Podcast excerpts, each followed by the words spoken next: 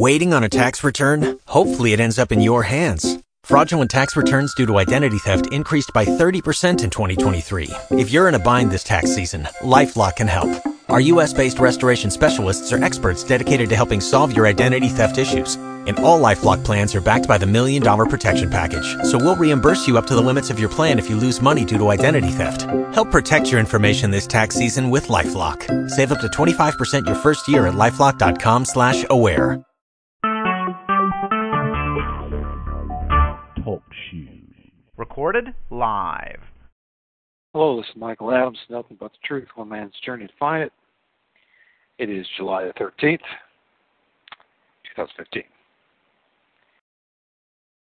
Oh, an article posted out here. Uh, looks like uh, from uh, fox two now dot com. I don't know how legit the whole thing is.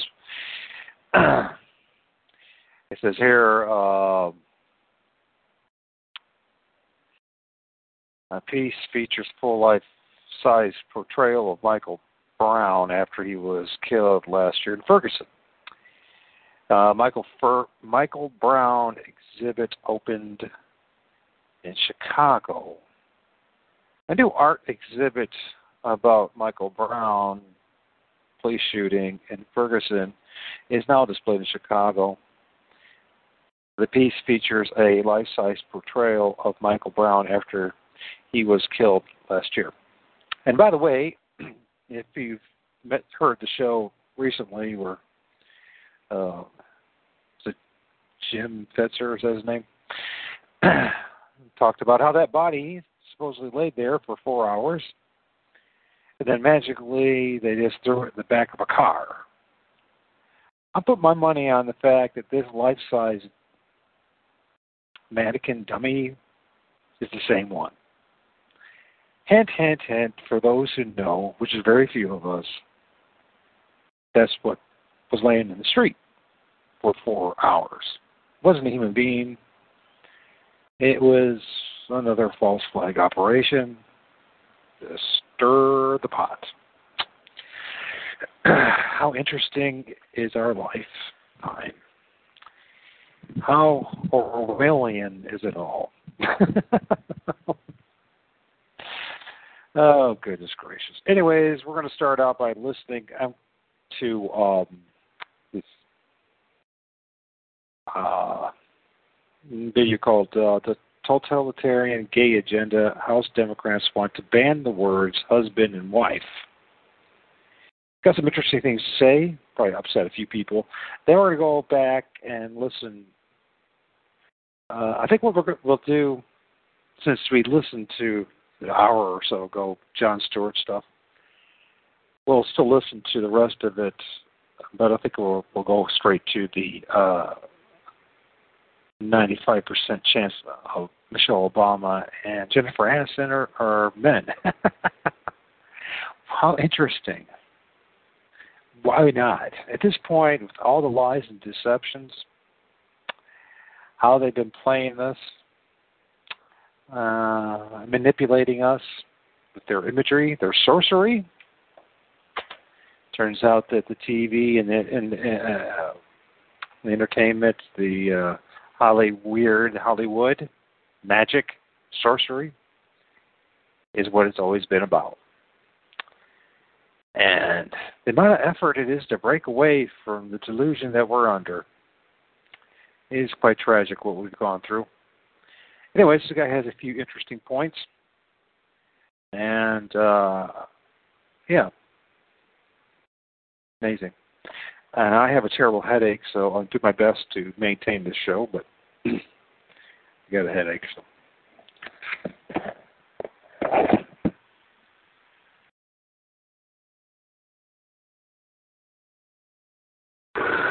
Today is July twelfth, twenty fifteen. Wow, wow, wow.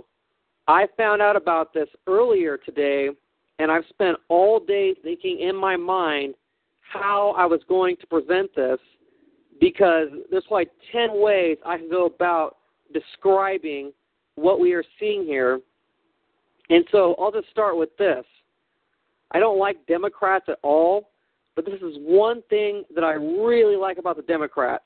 The Democrats right now are openly communist. They're openly evil. They are telling you they want to completely control every aspect of your life. The Republicans, on the other hand, are very deceptive. They act like they care. They they try to come off like they're the nice guy, but they're doing things that are evil as well. The only difference being is the Democrats are a much different flavor of evil, and they're much more totalitarian and really just want to bring us into this nineteen eighty-four Brave New World society, because that's what this is. In nineteen eighty-four, if I remember correctly, every month they were releasing a new edition of the dictionary, and each month the main character, Winston, would look through it, and there would be less words in the dictionary every single month. They were eliminating the language. They're making it harder for people to express themselves, or at least they were in that story. In Brave New World, it's even more shocking because if you are not familiar with the two stories, the way it works is first you go into nineteen eighty-four, and then after enough time of that hell, you then transition into Brave New World, which is the scientific dictatorship. That is the end game tyranny, and I highly recommend you read both books. Read them in this order, nineteen eighty-four first, because that's pretty much what we're living under right now, and then you will see how it will eventually transition into Brave New World. And in Brave New World, the word mother was actually considered a bad word, and there are times in the book where when someone said mother, they all gasped, and they couldn't believe it. It was like the worst word in the world. It was like being a racist. And that's what the Democrats want us to go into. The most evil nightmares ever put on paper is their training manual. So let's see what they're trying to do today, because just in the last couple months, they've declared that it's socially acceptable for a man to wear a dress. They banned the Confederate flag. Seattle wants to ban houses because it's racist. They want to ban the words husband and wife. I mean, wake up, people. This is just in the last couple months. This has all happened. They are moving into overdrive. The next phase of their plan is underway right now. More than two dozen Democrats, so there's that many of them that are this evil, have proposed legislation that would eliminate the words husband and wife from federal law. Those gendered terms will be replaced by gender-neutral words like spouse or married couple, according to the bill from Representative Lois Capps of California. They amend the Code for Marriage Equality Act, so this is all about equality. Equality equals communism. Do you really want to live under equality knowing that the people that push it want to ban words like husband and wife? I mean, come on. Get real, people. Grow up.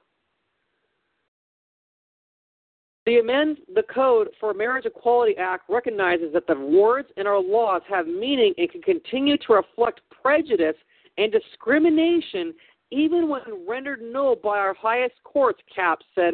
Our values as a country are reflected in our laws. I author this bill because it is imperative that our federal code reflect the equality of all marriages. They are doing all of this for three percent of the population. They want to upset ninety-seven percent of all the people who are straight by changing the language for three percent. And you know what? I'm going to say this because I haven't said it in any videos. I do not blame the gay people for all the gay stuff we're seeing. It's not their fault, because if it was only them that was doing all these things, nobody would care, because they're only like two or three percent. It's the straight people, the tens of millions of them, who are throwing the gay stuff in our face all the time, who are trying to make us feel guilty all the time. It's their fault why we are seeing all this. And it's their fault why we're not going to be able to say husband or wife anymore in federal paperwork. I mean, I used to make videos a couple of years ago where I would say, If you want to see the future, just look at the U K. They're about three years ahead of us. And all the things that I saw them doing about three years ago are happening here. This is the kind of crap they were doing over there several years ago. They are banning all these words. And just want to interject. If you've been paying attention to the show, if you haven't uh, or new, uh, go back and listen to the uh, series uh, America Still a British Colony. Um, I don't know if it's called that or not. I can't remember. I think it is, yes. Where Gordon Comstock read the papers and the book. Um, listen, we are.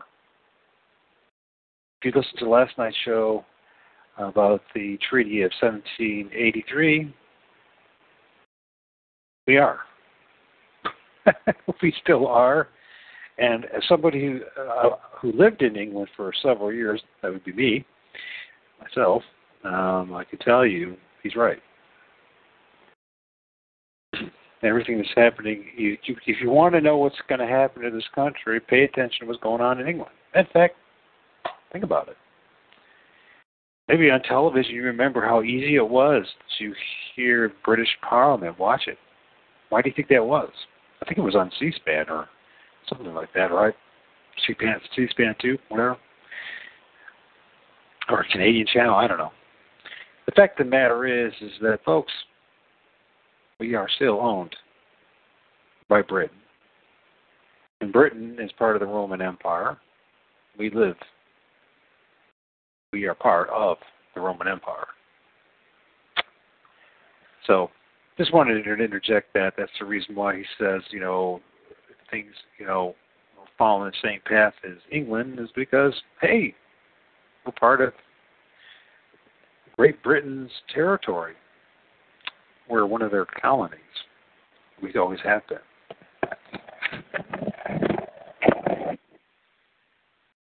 Having all this gender-neutral garbage. And now it's in America. The Supreme Court ruled in June that the fourteenth Amendment to the Constitution means all states have to license same-sex marriages, a ruling that effectively ended the same-sex marriage debate in America. And you know what's funny about that? They want to say that this debate on climate change is over. They say that the, the debate settled. Even Obama has said it. I've showed the clip. And they're going to try to do that with, with that as well. At the end of the year, the U N, the big climate change summit, they want to have a worldwide agreement on climate change. And if it happens, I bet they're going to come out and say the debate is over. Just like they're saying the debate is over here. The debate is never over on this topic. I get to say what I feel about same-sex marriage and reproduction and all those fun, happy things all I want. They don't get to take that away from me. I'm going to still say husband and wife. And what's so bizarre about all this and the changing of America is the fact that even growing up, for most women, having a husband was like the most wonderful thing in the world. And same for a lot of men. And we've gone in such a one eighty that we have wolf Democrats who want to ban the words husband and wives. And I only said wolf Democrats. Wolf Democrats, by the way, are Fabian socialists. You might want to learn about Fabian socialism because it's a big part of our culture. It comes straight out of Great Britain. And it is a very relevant factor in our lives, a very relevant group. And their symbol is a a wolf. Oh, which, uh, was it a sheep in wolf's clothing, something like that? So, people, the more and more real I study this, the more I, it really is all about an attack on the Word of God and our faith in God. That's what it's all about. I can't believe I'm saying that. You know, a couple of years ago, I didn't even believe. But through learning all this stuff, I come to believe in Yeshua, uh, the Messiah, and uh, that there is a God, the true living God. And this is what this war is all about. And we got to learn how to uh, be able to discern again. And I really believe that this military weapon called the uh, T V and the Internet, and I've come to believe that even public school system, um, higher learning as they call it, colleges and degrees, it's all a weapon, a Jesuit weapon. Learning upon learning, through sophistry and casuistry, through their sorcery, the average person has become a robot, mind slave to them. That includes all of us. The amount of deception is just outrageous. So here we'll go finish up with this, and we'll go on.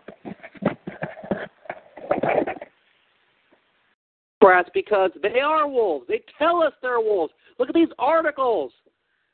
And the Republicans, meanwhile, are wolves in sheep's clothing. So I just, this is unreal. I mean, I read nineteen eighty-four probably fifteen years ago for the first time, and I, it was shocking, the things that were in that story. And it's unbelievable how much of it is now in our own reality.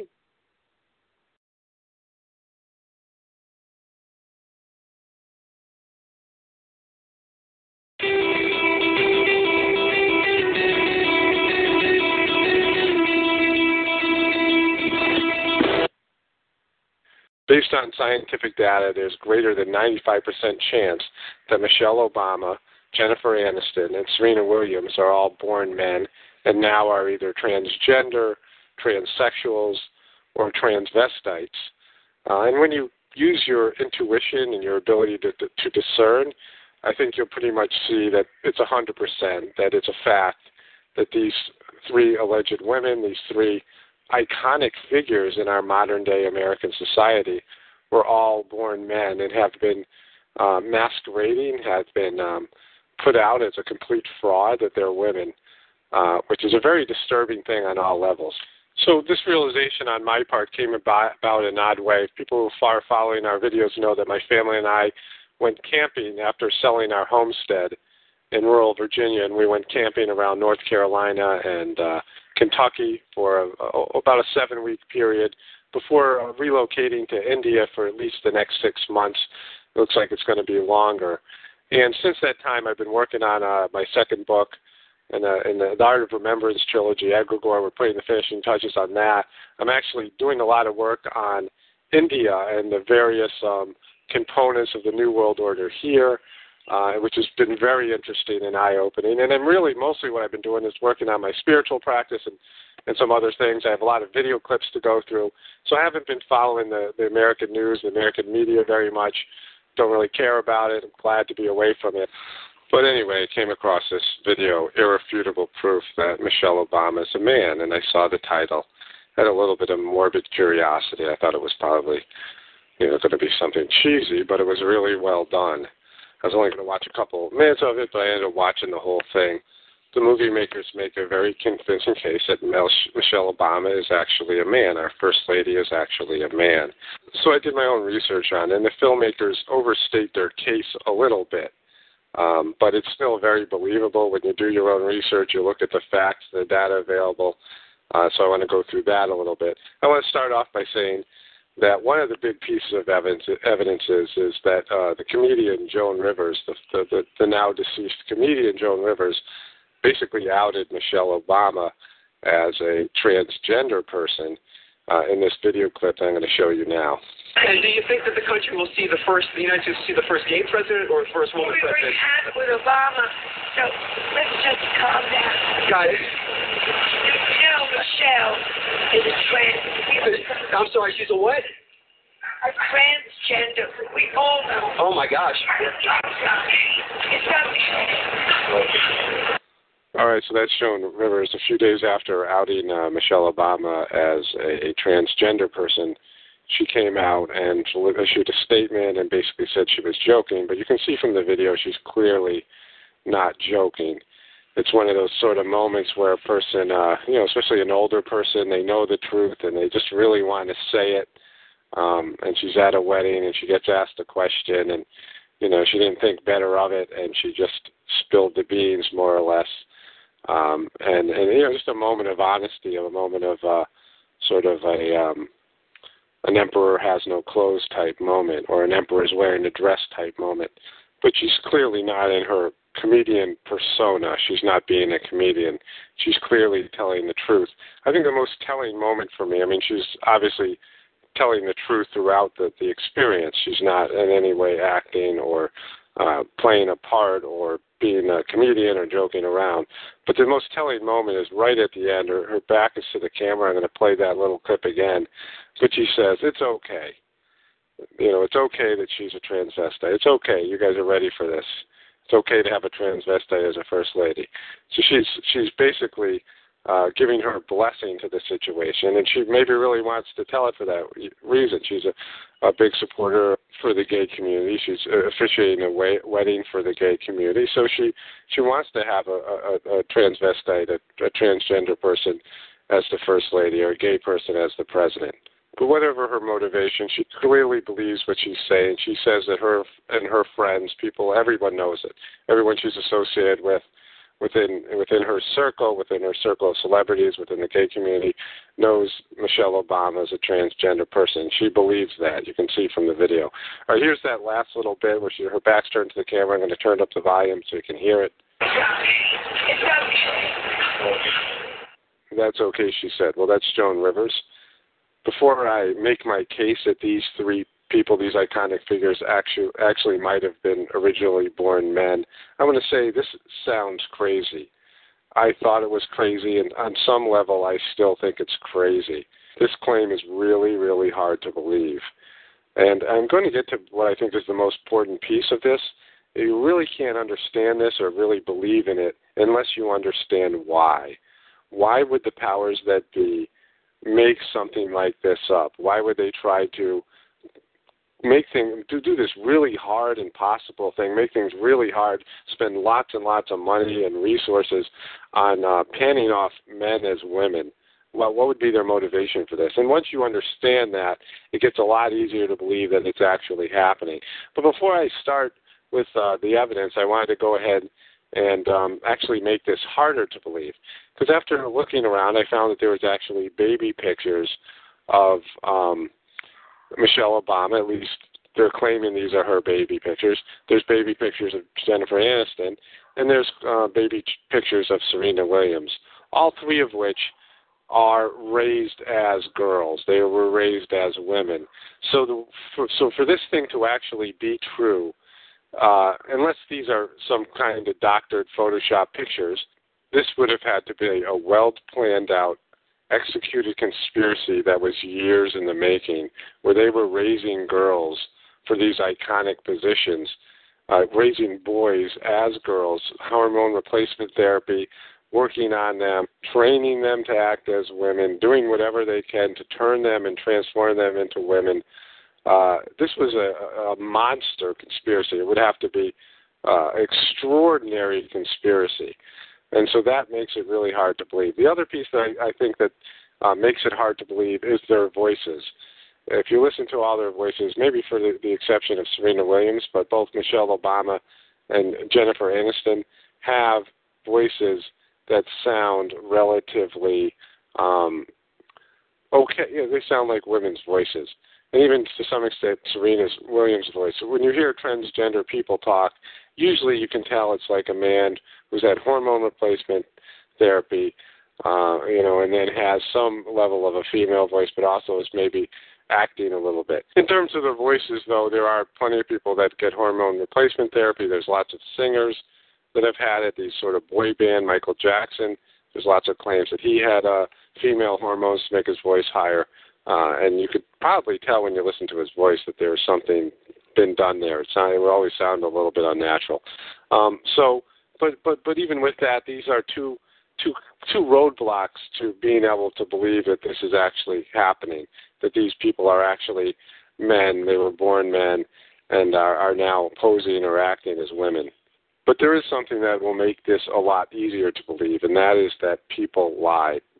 people are great liars. The people that are in power are lying all the time.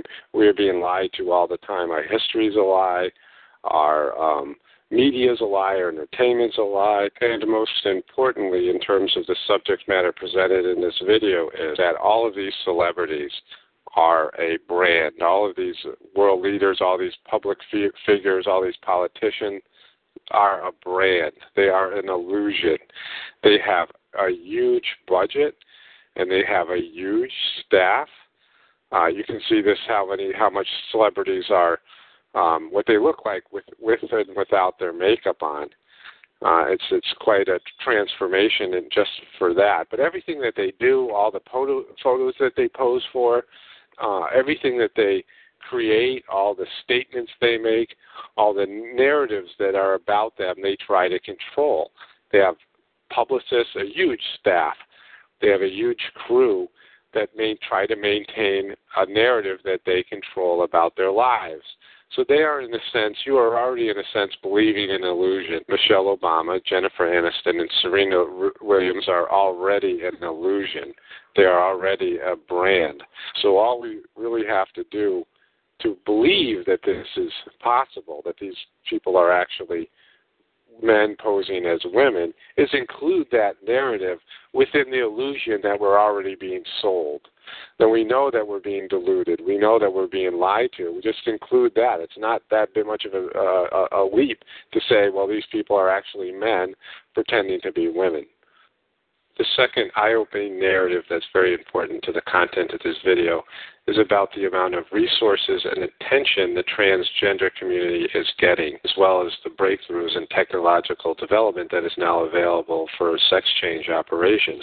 The first piece is that Time magazine ran a huge cover story about the transgender community. The Huffington Post has their own transgender page, and as I said earlier, there's just a lot of resources and attention going to the transgender community. There's also been breakthroughs in terms of the sex change operations and plastic surgery. The first sex change operation took place, I believe, six, a little over sixty years ago, and plastic surgery is going back to ancient times, and in modern history it goes back to the nineteen twenties. So just like with anything else, if you dump enough time, energy, and resources into it, there'll be a lot of advancement in that technology, and there is in the sex change industry. There have been so many technological breakthroughs that the author of this article suggests that a complete sex change is possible in just ten years, and that's with full reproductive capabilities for the newly operated on person. And there's also been aesthetic breakthroughs as well, so much so that there is a transgender person, a transgender woman, who is trying to compete for and represent Canada in the Miss Universe pageant contest. In doing research for this video, I'm really stunned at how much attention and resources that this particular issue is getting. I understand it must be extremely difficult for a person to be born as one gender and identify with the other gender, to feel like a man trapped in a woman's body or feel like a woman trapped in a man's body. I can understand how difficult this must be, and I can empathize with those particular people. However, people in America who identify themselves as transgender only make up zero point three percent of the entire American population. It's a very, very small amount of people, but you see that this has been something there is a lot of money for, there's a lot of research for, and there's a ton of attention and publicity for this particular issue. If you think that half of the world's population is living in extreme poverty, we're talking about three point five billion people.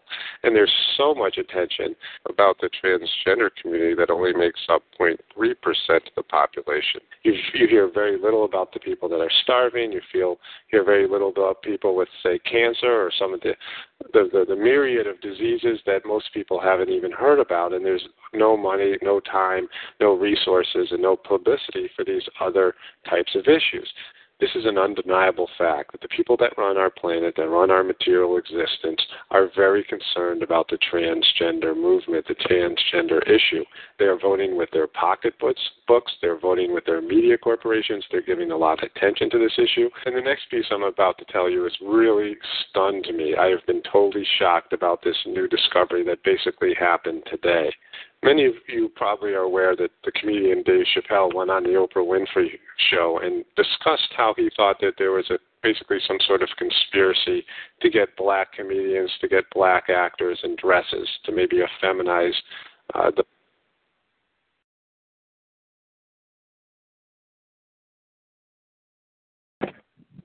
Ah, they dropped me again. Okay. Here we go, same old ritual. Amazing. They do it to me every show.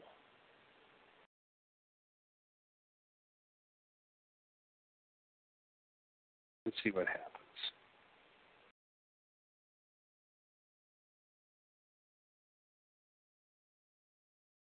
Literally, every show.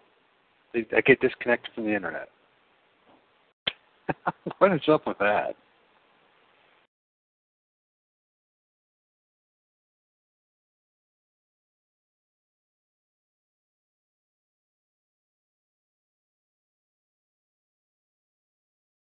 The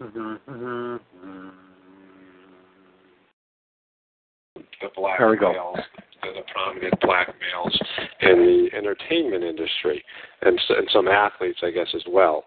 And there's been a bunch of, of videos about this. I've actually watched a couple of videos about this, some really well-done videos documenting the amount of famous A-list black athletes and actors and famous black people who have been effeminized. So I basically believed that this was an actual conspiracy, and it was just another way uh, of demeaning the, the African-American population here, which there's a lot of evidence that that actually happens. But now, after today, I believe that it isn't just about black men and effeminizing black men, because there is a ton of evidence that this also has to do with white male celebrities, white A-list male celebrities. It started when I remembered that uh, the A-list actor Tom Hanks, the famous actor Tom Hanks, was in a show called Bosom Buddies, where he basically had to dress up as a woman because he was living in a woman's apartment building or a sorority or something.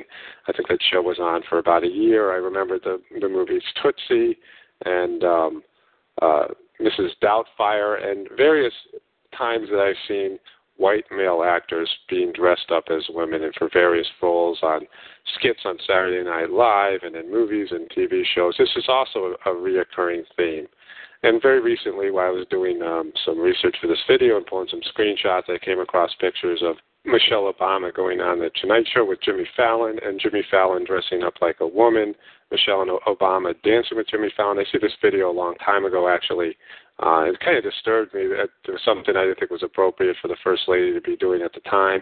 Came across another photo of uh, Jimmy Fallon and Will Ferrell dressed up as women, and they, the two of them did a skit with Michelle Obama. So you have this situation where Michelle Obama is twice on The Tonight Show with men dressed up as women. So you have basically three men dressed up as women, including Michelle Obama. So this led me to start looking for other famous actors, white male actors, that had to dress up like a woman in various roles. And it's pretty much all of them.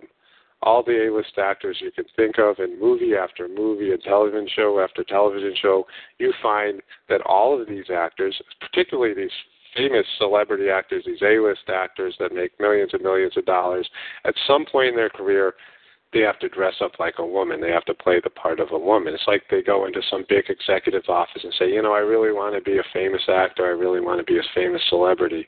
And the guy said, oh, yeah, well, we'll put on this dress. I mean, you see it time and time again. I'm pretty stunned by this revelation. So it's not just about effeminizing black men, but it's also about effeminizing white men. But getting this idea across over and over about uh, men dressing up as women, it's, if you think about how many movies have been about this subject, how many T V shows have been about this subject, or just random characters in a movie or T V show, how many times you see a homeless person, how many times you see a starving person or a person with cancer or some rare disease. Again, the people that run our planet, that run the power structure, are constantly putting this idea about women, men dressing up as women, particularly men dre- dressing up as women. Sometimes it's about women dressing up as men, but the majority of the times that you see this narrative, it is about men dressing up as women. Again, over and over again, this is happening. And for these aspiring actors or for these actors that who've made it, to get into the club, they have to dress up as, as a woman.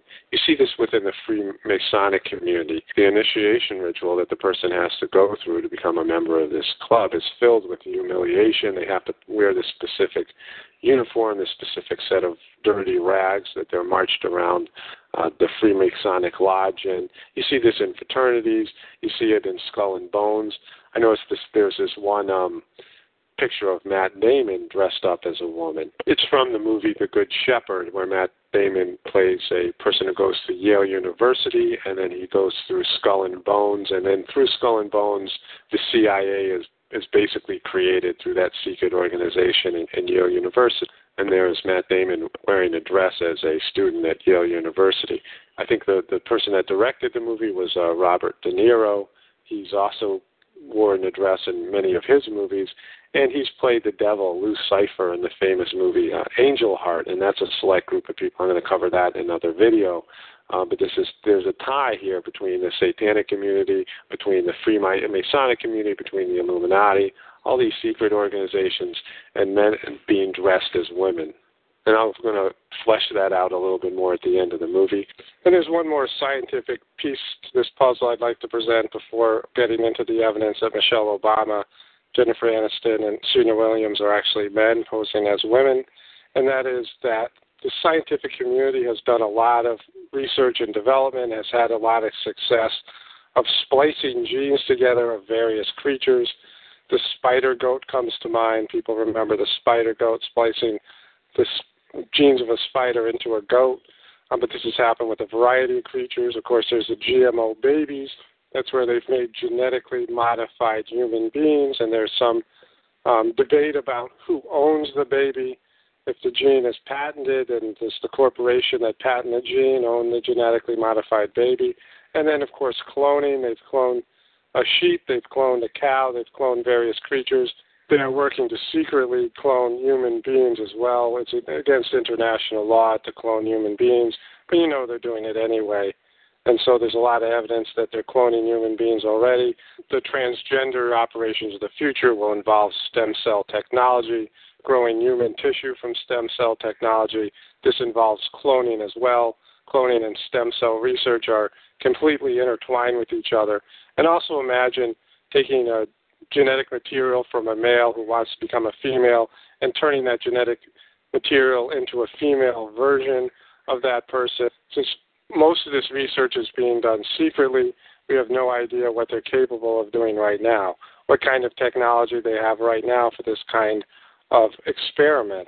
We do know that, based on the information presented here, that the powers that, that be, the, the so-called elite, are obsessed. They, they care very deeply about the transgender movement and turning males into females and females into males, and there'll be a lot more development for this type of surgery, for this type of transformation in the future.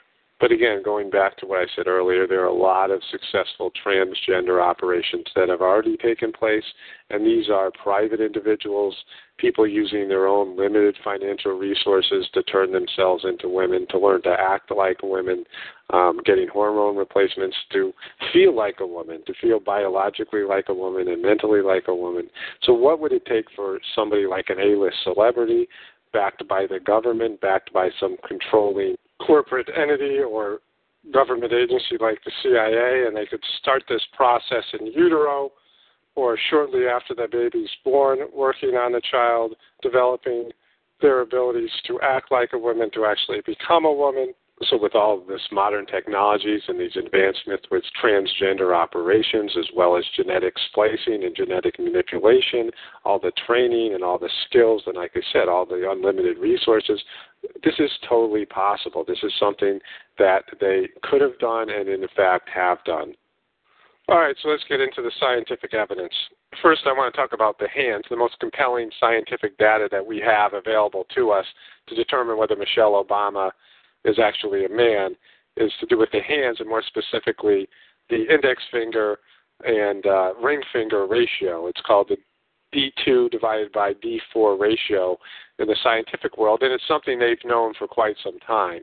The scientific community and, and people in the past knew that the size of a man's ring finger in proportion to his index finger was a good in, indication of how uh, virile he was, uh, how much testosterone he had in a woman. Uh, if her index finger was bigger or much bigger than her um, ring finger, again, her fertility rate would be much higher, uh, just more feminine characteristic. But the scientific community never really was able to figure out why this was the case, and now they have. So really to understand how powerful a measuring tool this uh, two D, four D digit ratio is, here's, here's one quote from a scientific report. The mean two D divided by four D result for males are zero point nine five eight and females zero point nine seven two. So that's basically ninety-six percent in males and ninety-seven percent in females.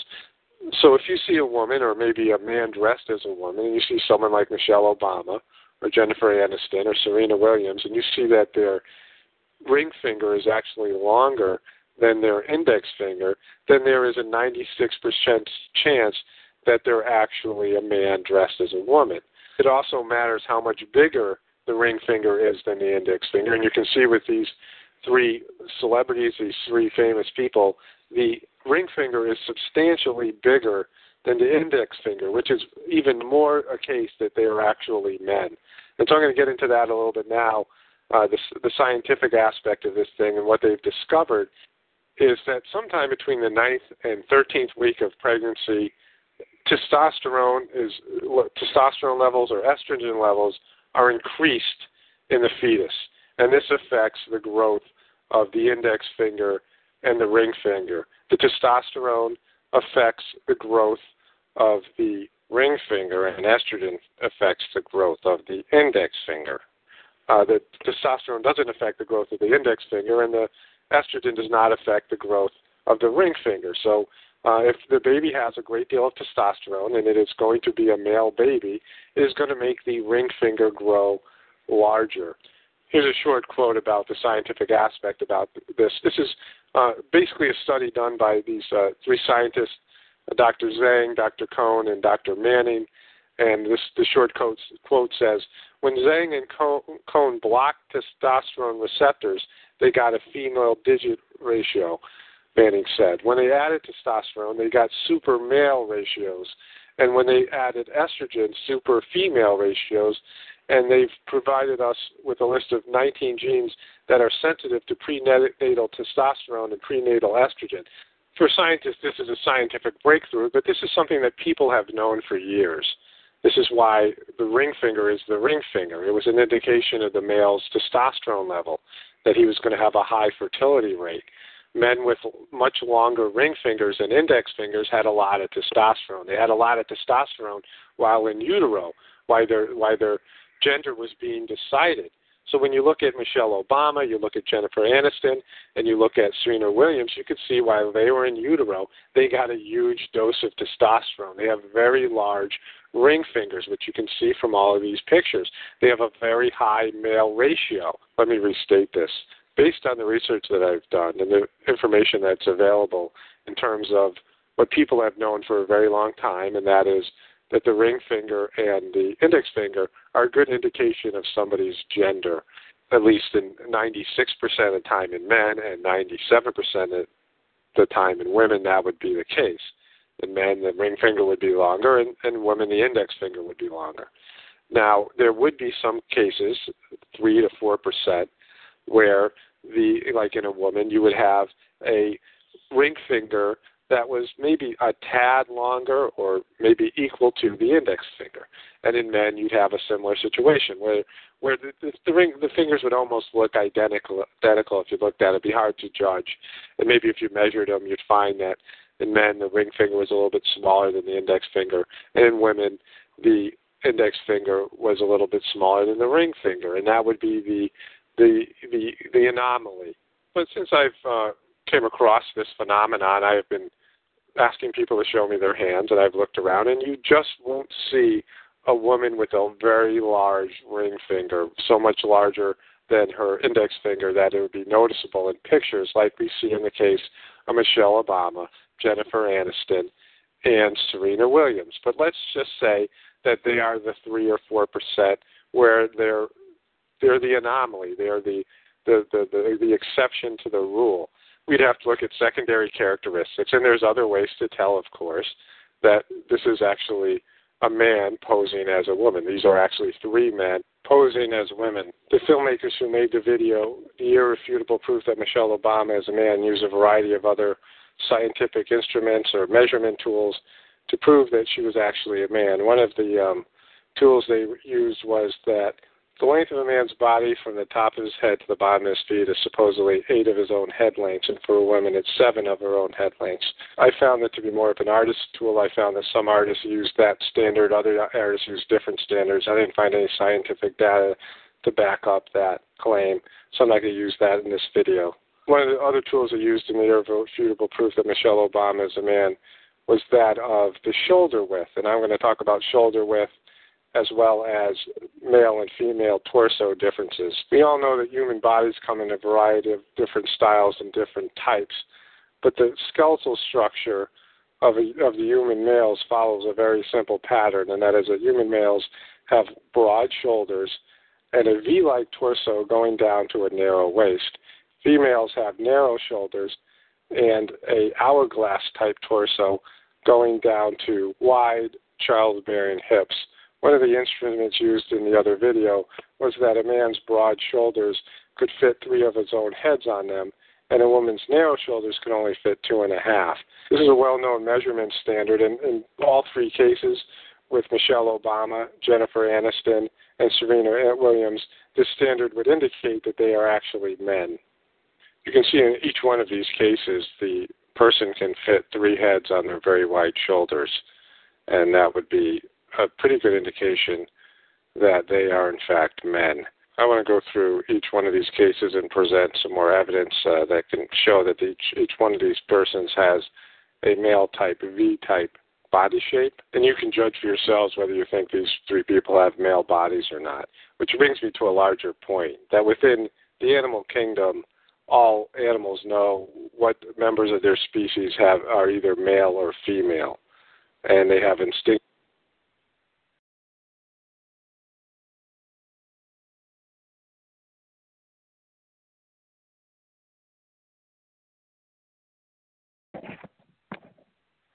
Well, they knocked me off the internet again. How about that?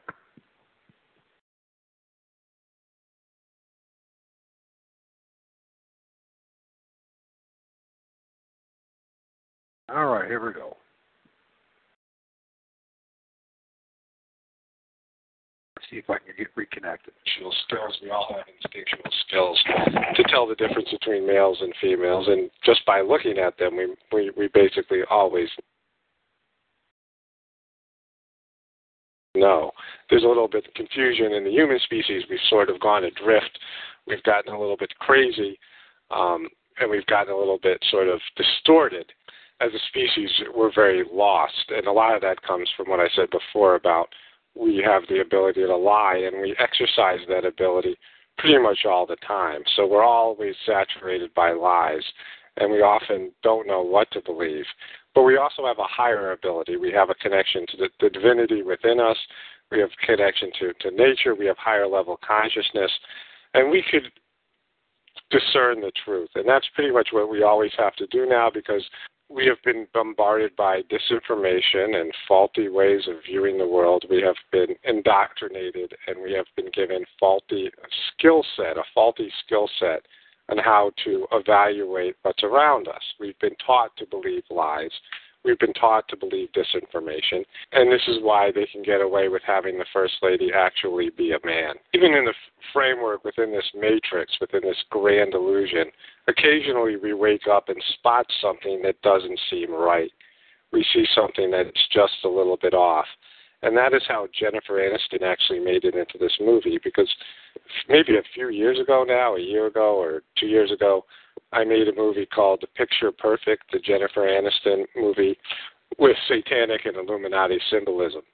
I pulled a lot of screenshots for this movie, and a lot of the screenshots were of her uh, wearing this skull ring. This is a, kind of a silly romantic comedy, and she's wearing this bizarre skull ring, this big, giant skull ring throughout the movie, which was a bizarre prop choice. But anyways, in taking these screenshots, I noticed that she had these sort of man hands, these big, thick-knuckled man hands. I actually thought at one point that they were using a male hand model, because it just didn't look like there was any way possible that these hands could belong to Jennifer Aniston. She's a very small, petite woman, and she had these big, giant, thick male hands.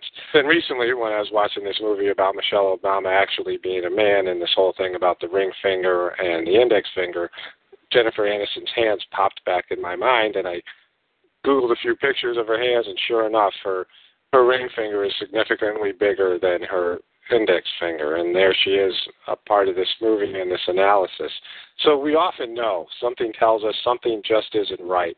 I think there's so much of that that's going on in society. I think we go asleep a lot of times because we would probably not be able to get anything done if we were looking at all the different anomalies, all the different things that just don't make sense around us. Our minds have actually created ways to fill in the holes, to fill in the gaps, and to believe the illusion that's around us. Going back to what Joan Rivers said about Michelle Obama. Michelle, Michelle is a trans... I'm sorry, she's a what? A transgender. We all know. Oh, my gosh. She's transgender. We all know it. We all know it. All of us know it. We see her all the time. Of course, it's a lot easier to tell this sort of thing if you saw these people in person. Most of us don't see any celebrities in person our whole life. We're never around these people. So they're able to cast these illusions with makeup and lighting, the way they position their bodies. In many ways, for these celebrities, these, these people that are out in the public eye, their whole lives is a show. Their whole lives have a staff manipulating, manipulating the image, manipulating the brand. So it's very easy for them to put one over on all of us. And when any of us would actually think, wow, I wonder if they're going to try to pass a man off as the first lady this time, it's not something we're looking for. It's not like a curveball. It's not like a, it's a, it's a new pitch that no one's ever thought of. Why would they possibly do this? And when I get into the why of it, that's the part why I'm really making this movie. First, I just want to do some analysis of each person, show their different images, show their different body types, and it'll be easy for all of us to see these are actually men.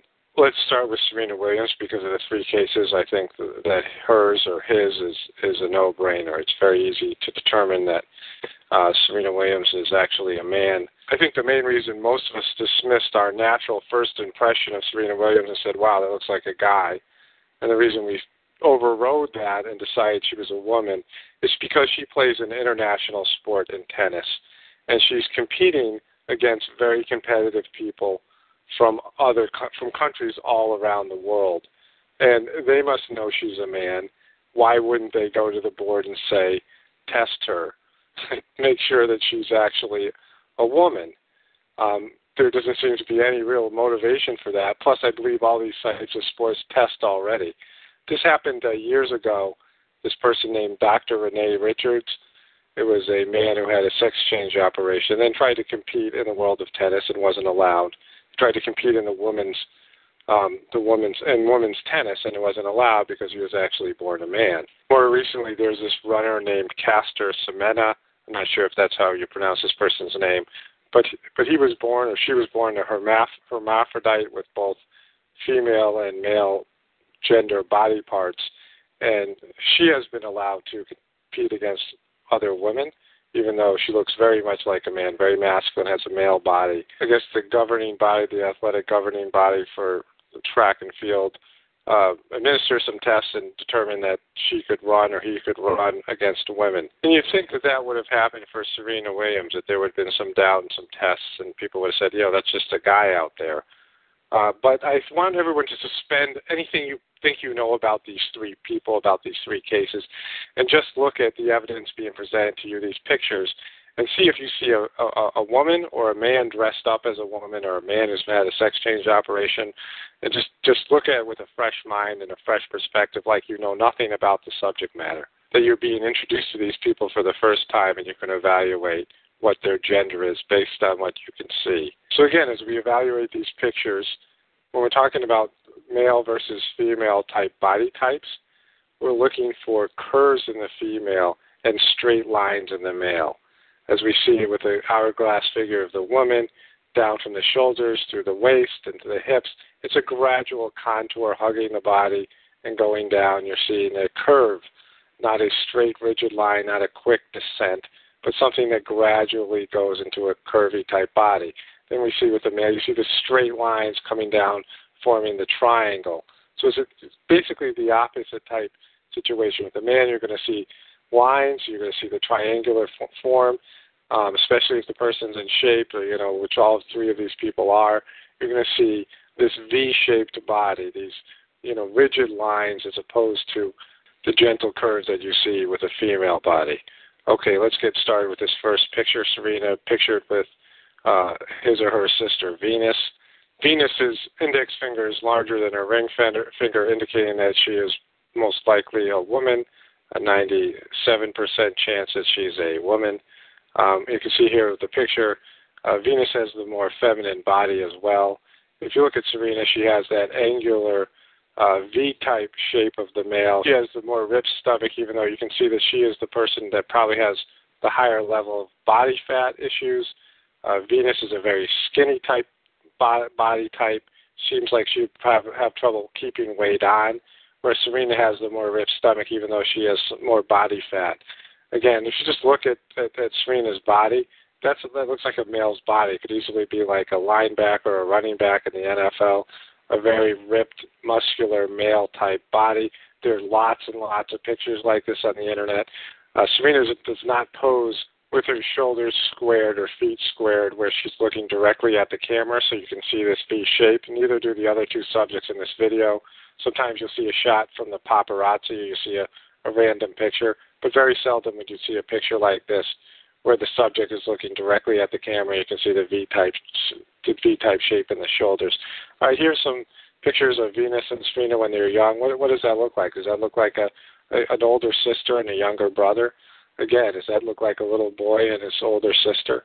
Uh, this would mean that there was something going on even back then, that Serena looked like a young boy at that time. I mean, if you were seeing this for the first time and you have never seen these these two children before, what do you think? And what do you think of these pictures? Here you are. She is, again, in various settings where she's doing athletic things, and she's, her muscles are flexed. What do you see there? Are these male Are these male muscles? Is this a male body type? As far as I'm concerned, watching Serena play tennis, she runs like a man. She hits like a man. Everything that she does, her facial expressions are those of a man. Uh, all of all of her movements, the, the way she moves, the way she carries herself, all look to be, all look like she's a man. I think a lot of my friends and I thought maybe she was on steroids. Uh, back in the day, I used to actually work in a gym. Play, I played a lot of basketball, worked in a gym, but where both men, men and women worked out. You don't see women get this type of muscle definition, and, and I guess we probably all thought this is a time when a lot of my friends were using steroids. Steroids a big thing. Again, look at the facial expressions. Um, look at the, just the bone structure and the, and, and, and, and, the, and the cheekbones and the jaw and the neck muscles, uh, the V-shaped neck muscles going up there on the shoulders, um, just very masculine. I mean, everyone can evaluate this for, for themselves, but as far as I can tell, very masculine. Here's some beach shots. Uh, there she's, she or he is standing directly in front of the camera. Again, not much of a curve-type shape, even though she, she's got a lot of weight in the legs. Um, but for, look, just look at the shoulders. Look at the way the arms are. Look at the, the structure of her body. Again, the back, the V-shaped back. Here's Serena. You see the very male-shaped back, the V-shape here. You see the lines, the angular lines, the muscle muscle, muscle definition. Uh, here it is. Here she is. Here she. Here she is compared to a, a male person. He has um, probably less definition and less angles uh, in terms of the back. Um, in terms of his back, she, Serena has a broader shoulders and, and more of a V-type shape. So even with that, Serena's body is more more masculine than his. Um, here you have uh, Serena compared to a, a woman about the same size. The woman has an hourglass-type figure.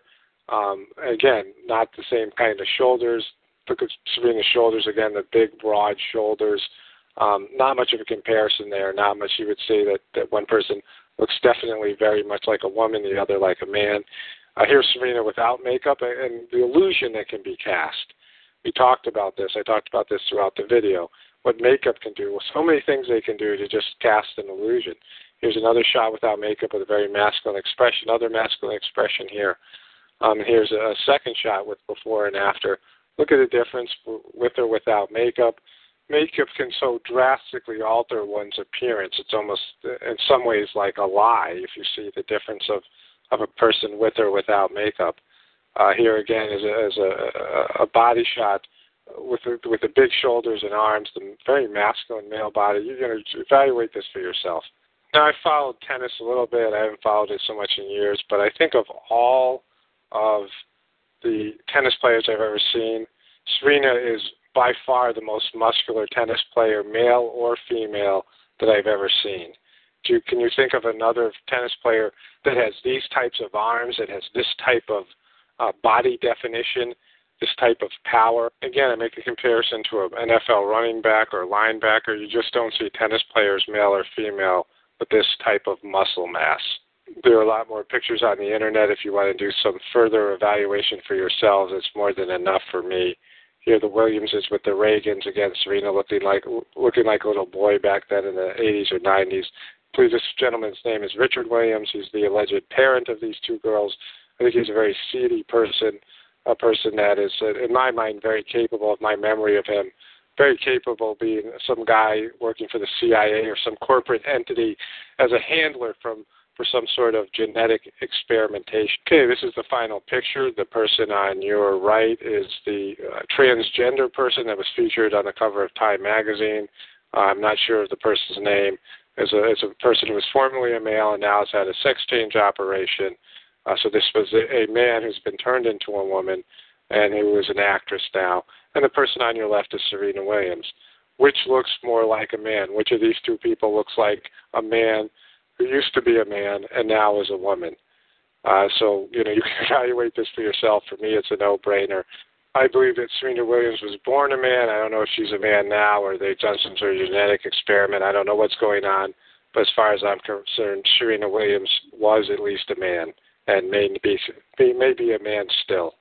Okay, let's move on to the next candidate. Of all the three subjects here, uh, Jennifer Aniston is probably the most difficult to prove that she was formerly a man or is is, is still a man now.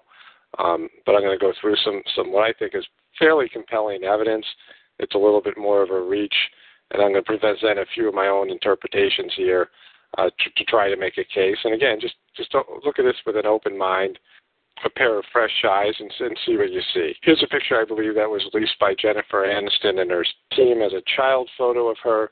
As you can see from the photo, her uh, index finger appears to be larger than her ring finger, and we've already established that her ring finger is much larger than her index finger as an adult. I don't know what's happened here. It looks a little suspicious that this is an actual photo that was put out by her publicity team. So I talked a little bit about Jennifer Aniston's hands being sort of manly and um, not matching her uh, persona and her physique. Her feet as well have been pictured on the internet. A lot of people have made comments about that. If they look, you know, old, just her hands or her feet look much older than she looks. Of course, she's had plastic surgery. But the bottom line is there's something off here. There's something that just isn't right. Something else that I've noticed that is just a little bit off about Jennifer Aniston, I, I remember from a, a long time ago, I don't know if people have noticed it themselves. I am a person with dyslexia and have a different way of viewing things and seeing patterns. I've talked about this in other videos. And sometimes I just notice idiosyncratic things, and I've always noticed that Jennifer Aniston's face didn't move right. It's like she's had so much plastic surgery, even as a young person, that her face just simply didn't uh, move correctly. There's some rigidity in her face. I've seen this with other actors and actresses. You see this quite often with people in Hollywood. When they've had work done, there's just something there. It just makes them look inhuman.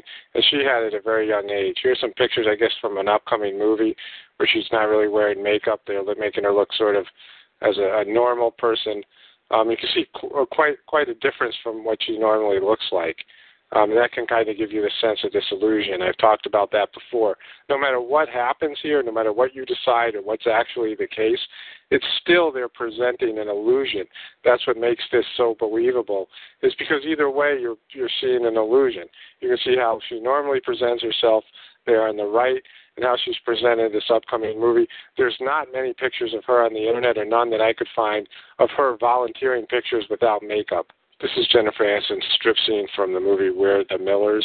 Like I said before, you don't see many of the subjects in this video posing head-on to the camera. This is a rare shot. At first glance, you might say she looks very much like a woman in this picture, but if you look a little closer, you'll see that she has that V shape, that sort of angular shape with very broad shoulders. She has very broad shoulders, even though you wouldn't think so.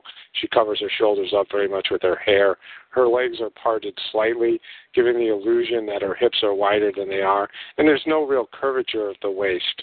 You can see that a little better here in this photo.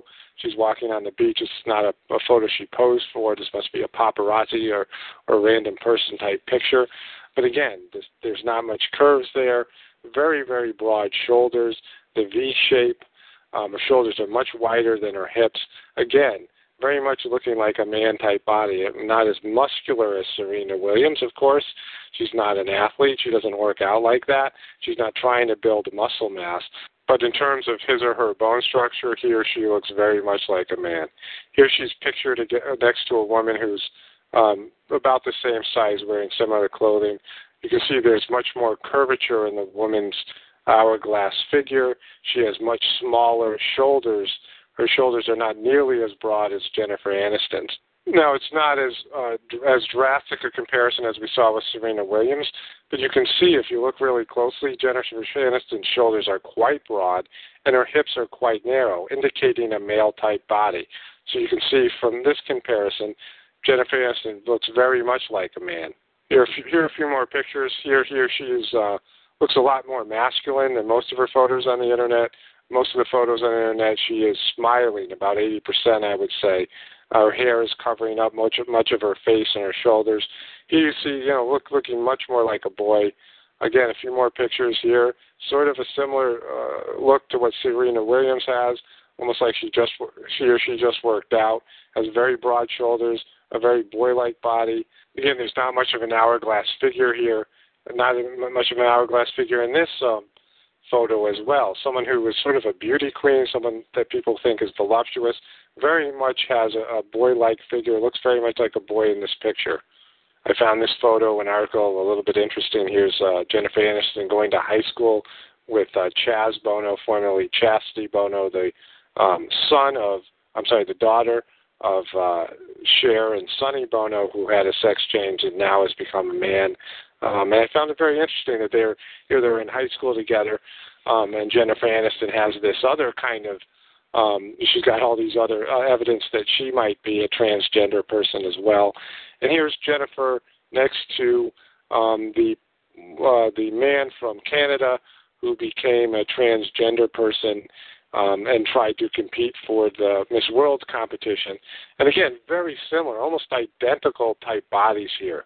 Um, if you look at them, there's there, you, you, if you swapped faces, you might not be able to tell the difference. So you can evaluate this for yourself. It's a little bit of a harder case to make, but I think you can see that there is the bone structure of a man here with Jennifer Aniston. And keep in mind, she has the longer ring finger and these man hands that would indicate that in ninety-six percent of the cases she would be a man. An extended uh, ring finger. Not a ring finger that's a little bit bigger than her index finger, but a ring finger that's substantially bigger than her index finger, indicating a presence of a great deal of testosterone at a time when her body was turning into whatever gender it was supposed to be at the time.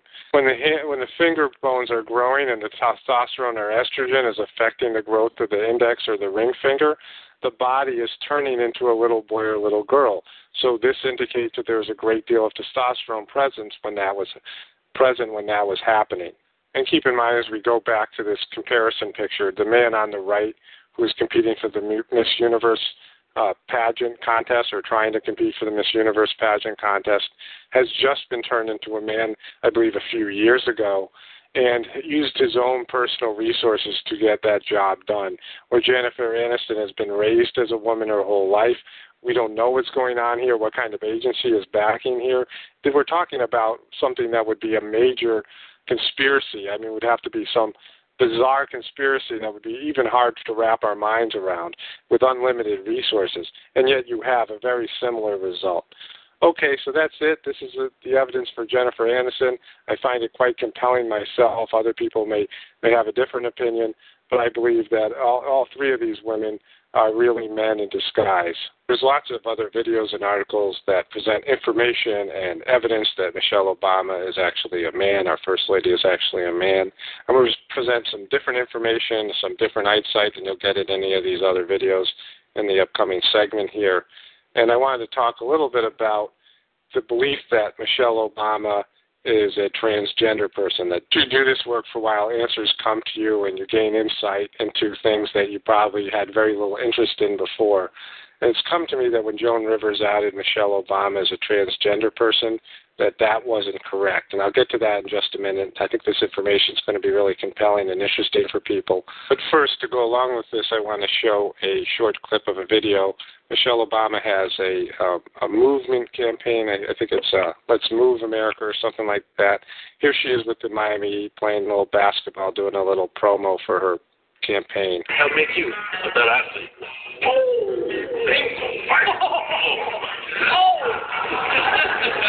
I saw this video clip about a year ago, and I was a little bit stunned by the masculine energy that she displayed in it. Uh, the presidency, to me, is now kind of a joke, a puppet position, so um, I don't hold much, much reverence to, for it, but I was stunned by that a First Lady would be acting like that and how much she was one of the guys. My days of playing basketball, there's a lot of just talking smack and, and being, like, boastful, I guess, is a way to describe it. And she's clearly being a guy in this video, has guy energy, likes to be a guy. And when I remembered this video, I said, well, she's really not a transgender person, because a transgender person, a transvestite, a transsexual person, is a person born as a man who desperately craves to be a woman. You'll often see these big, tough, burly guys who like to dress up as women, and they love to be delicate. They love feminine things. They value femininity. Any of these transgender people, these transsexuals, they love to be a woman more than most women love to be women. They crave to be a woman. They love to be a woman. They crave to act in a feminine way. Michelle Obama is a feminist. She's a tough person. She's masculine in the way she walks, in the way she dresses. She's got masculine energy. She doesn't crave to be a woman. She's not some man who was, some person who was born a man and craved desperately to be a woman. She's either still a man who's dressing up like a woman, or there's something else going on here. And I think that there probably is something else going on here, because I'm finding that there are lots of women now in Hollywood, these iconic figures, who have a high male uh, two D, four D ratio. Their, their, their ring finger is a lot bigger than their index finger. I'll show you some more evidence of this just a little bit further along in the video.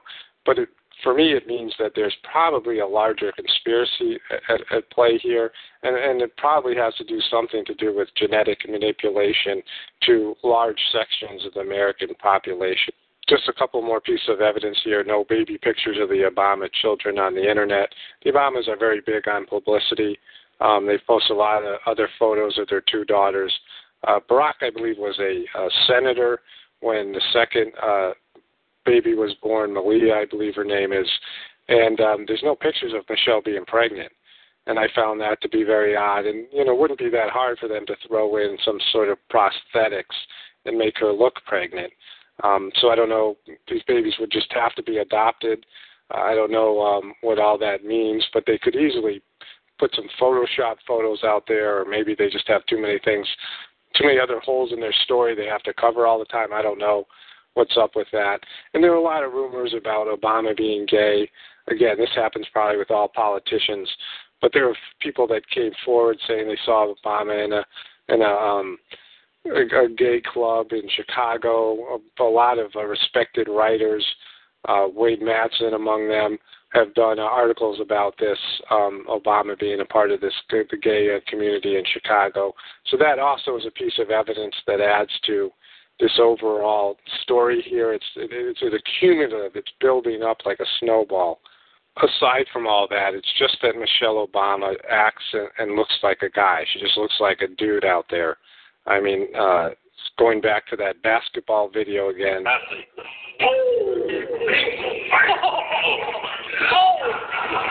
She just has a lot of masculine energy. She moves like a man. She carries herself like a man. She has male posture.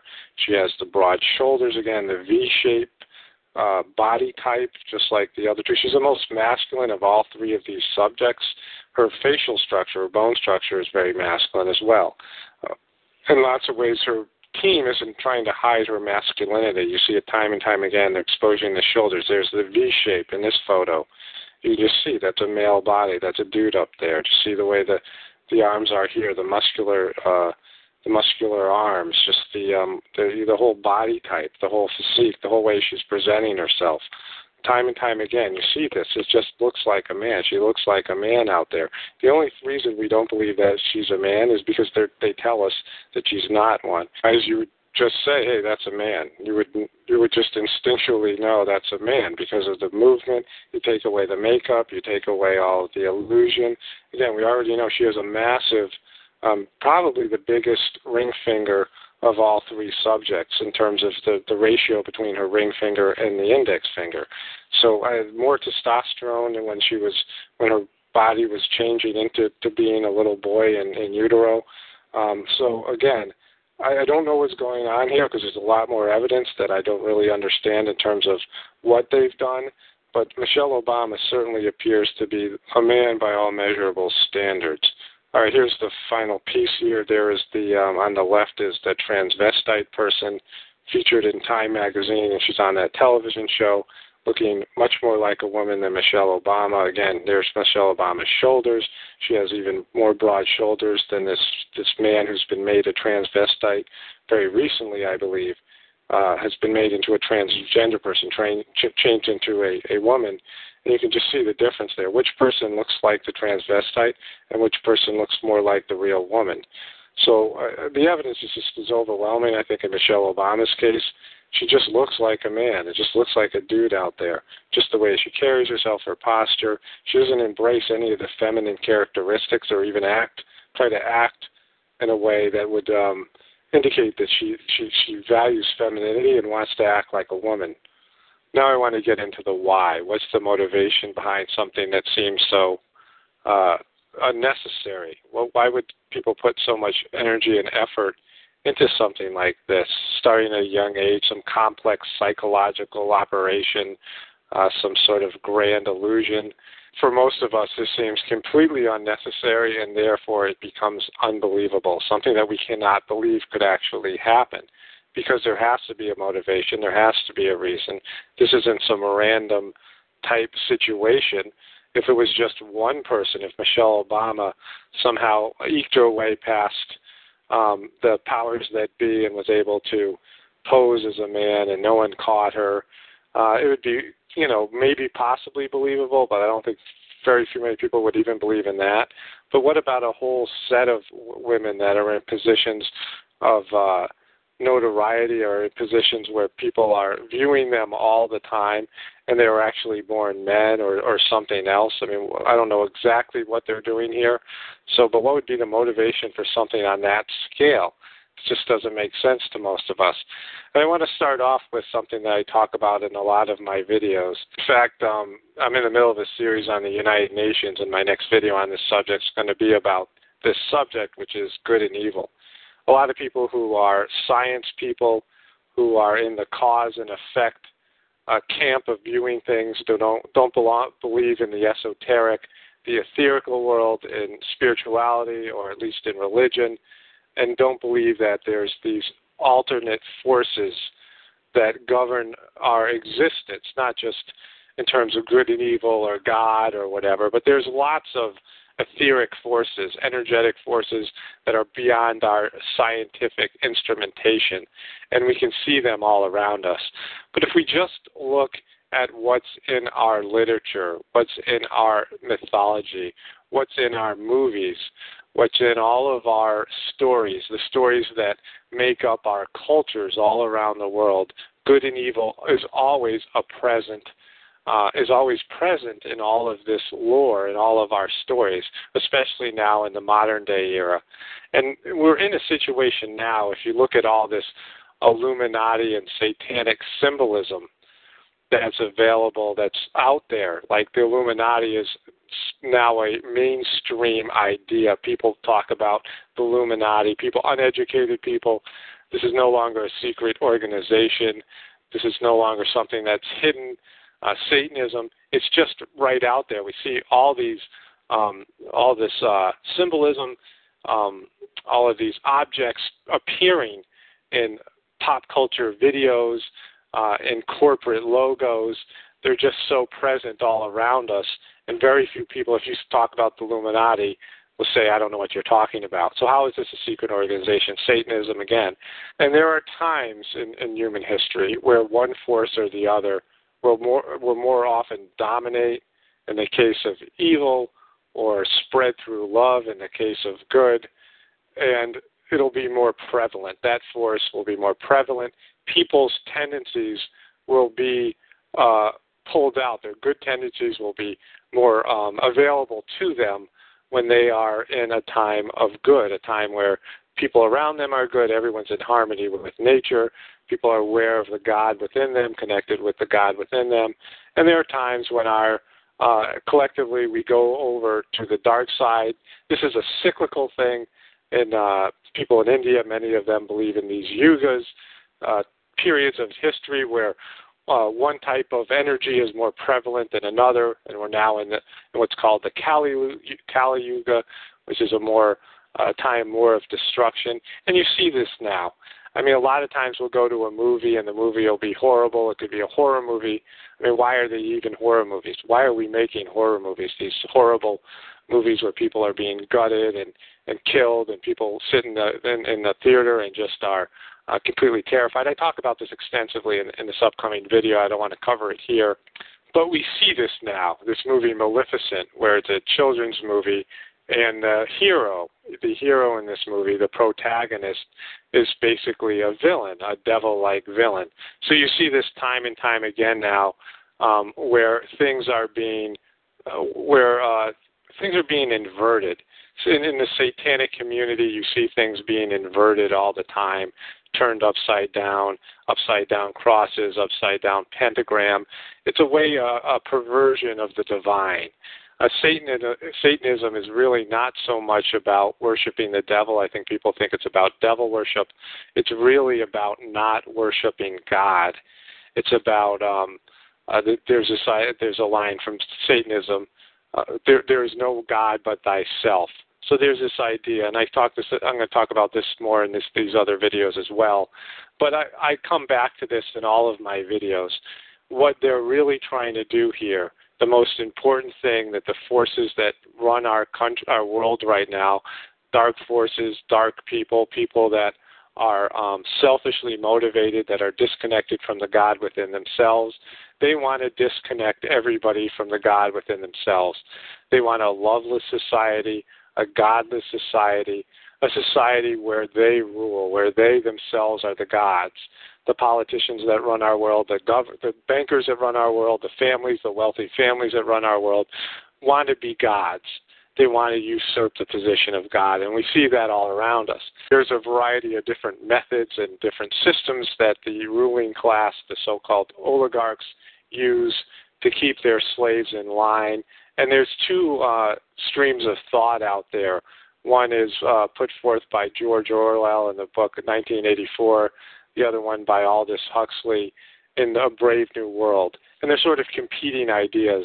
In Orwell's nineteen eighty-four, it was brute force and fear, just making people believe whatever they wanted, darkness and just complete control, complete uh, paranoia, complete violence.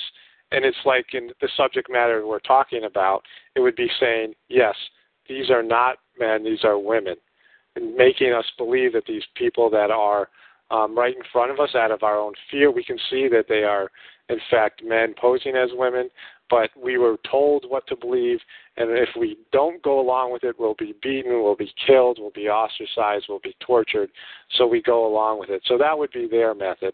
The other method, the method put forth by Aldous Huxley, the author of the Brave, A Brave New World, in a speech he gave in nineteen sixty-two, he said this: "We are in a process of developing a whole series of techniques which will enable the controlling oligarchy, who have always existed and presum- presumably will always exist, to get people to love their servitude."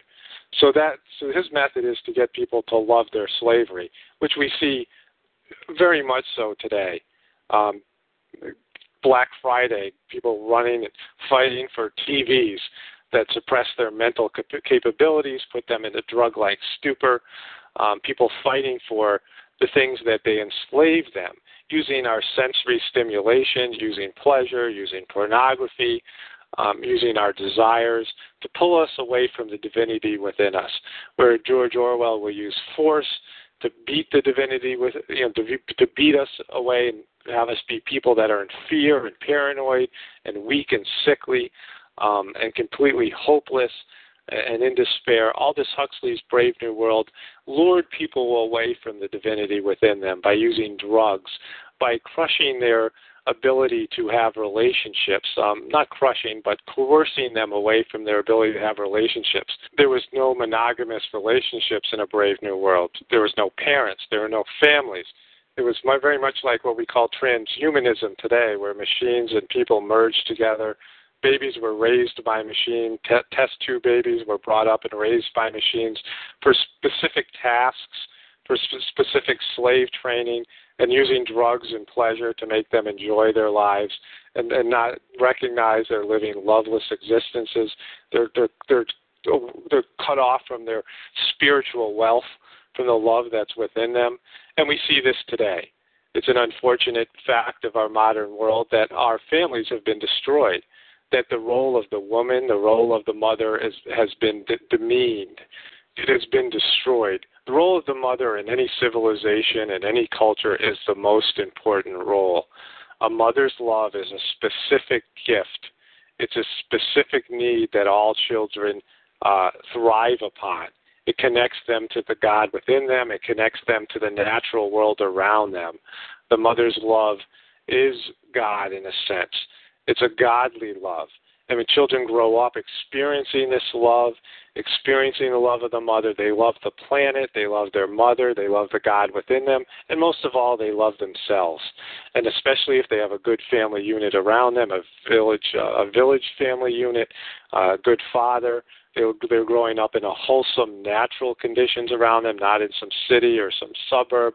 They're not bombarded by electrical stimulus, stimulation and, and uh, uh, rampant materialism, out-of-control materialism, and it distracts them, and they become desire-based people. They become little consumers, and that's what we see happening today. And the role of the mother has been dwindling away for a number of years. Part of it is to do with feminism, but mostly it has to do with the economic system and women fi- women being taught, young women being taught that their uh, lives aren't valuable as mothers. The role of the mother isn't all that valuable. You also have to earn money. You have to have a successful career because being a mother isn't enough. When the role of the mother becomes obliterated in this fashion, children don't get what they need. They don't get the love they need. They don't get to develop the connection with the God within them that they need. They don't feel safe. They have a void within them. They have a hole within them. They have a craving for something. And the only thing available to fill it is material goods, video games and toys and, and material possessions. And they become these little consumers, and everything degenerates from there. Each succeeding ge- generation loses more and more contact with the God within them. They lose the ability to love themselves. They lose the ability to understand what being a natural human being is, to live in a natural family. And this is, brings us to the why. This brings us why that they're rolling out a man as the first lady. And all of these women um, in various uh, high-profile positions. Now, here are some pictures I found of women who, um, I, again, I don't have a T V. I really don't know all that much about pop culture anymore. Um, and so I, some of these in my memory is like gone. But almost every person, every woman I could think of um, that is a pop culture icon has a ring finger longer than the index finger. Uh, ironically, Lady Gaga was one of the few that had a had a clear Uh, a ratio where the index finger was a female ratio, where the index finger was quite substantially bigger, bigger than the ring finger. But most of the other famous women, women who are seen every day, who are looked up up, up to by um, people in the private sector, and especially children and young women, and desired by men, have some sort of testosterone thing going on here. They're either genetically modified. I don't know what's going on here, but they have some something's off here. Something's wrong here. Keep in mind what I said earlier in this video, that only three per, three or four percent of women have a male ratio where their ring finger is slightly bigger than their index finger. And yet all of these women, I would say eighty to ninety percent of famous women actually had an index finger that was smaller than their ring finger, and often substantially smaller. So what's going on here when it only should be three or four percent? As far as I can tell, it's anywhere between sixty and ninety percent of these famous women, these iconic women, women who are household names, uh, you know, hold a high position in the pop culture world, have this male ratio. Their uh, ring fingers are quite substantially bigger than their index fingers. This is just some preliminary research that I've done. You guys can do your own research, but I think you'll probably find basically the same thing. This is a statistical anomaly. This just shouldn't happen. When it's supposed to be three percent, and it's upwards of sixty percent. But the people that control our world are getting something out of this. They are able to more control their slaves, and they are warping the world. They're, they're recreating the world. They're making an abomination of the natural world and recreating it into something that's more like themselves, an abomination of the natural principles. They're turning men into women. They're destroying the sacred feminine. They're destroying this idea of the, the, the earth mother, the, god, the goddess, the earth goddess. They're destroying the the connection with the divinity within them. They're making people loveless. And you have all these young women who don't have a connection with their mother. They're not taught about the natural world. They don't have the natural inclina- inclinations and feeling within themselves. And they are looking up to these pop culture figures uh, as role models, as people to that, that they exemplify. And they're actually men posing as women, or they're women who have extra... Uh, Uh, and the extra levels of testosterone, whatever's going on here, um, they're more manly in nature. And you have the young men who look at these women who get sexualized to these pop culture icons. They desire them. They grow up thinking these are their ideal mates. And they, they're looking at she-men. They're looking at women with masculine characteristics. And you see these young men who are so often effeminized by the phytoestrogens out there from the plastics and all these pollutants, the B P A and all this stuff. And so they're becoming more effeminized. They're losing their um, role models and how to be a man and how to act like a natural man. And women are being um, taught just the opposite. They're being taught to be more manly. Um, and so you're having this inversion of our whole society. Again, the satanic idea of inverting everything, of turning into an abomination, to mock God, to mock the natural world, cut everything off from the from the natural rules that, that govern the universe. I write about this quite extensively in my book, The Choice, not about this specific subject matter that's presented in this video because this is a new thing. But you see this principle over and over playing itself out, and here it is playing itself out with the First Lady being a man. It's a little stunning at first and a little far-fetched for people to believe, but that's because I think most of us don't know how far gone we are from our natural inclinations, uh, how far gone we are from being natural people, and it only seems to be going in a dark direction, at least for the immediate future. But there's always hope. There's always hope for us. If we can reconnect with the love within us, we can reconnect with the natural world around us, and we can reclaim our natural abilities and break away from this oppressive, demonic energy that now governs our material existence.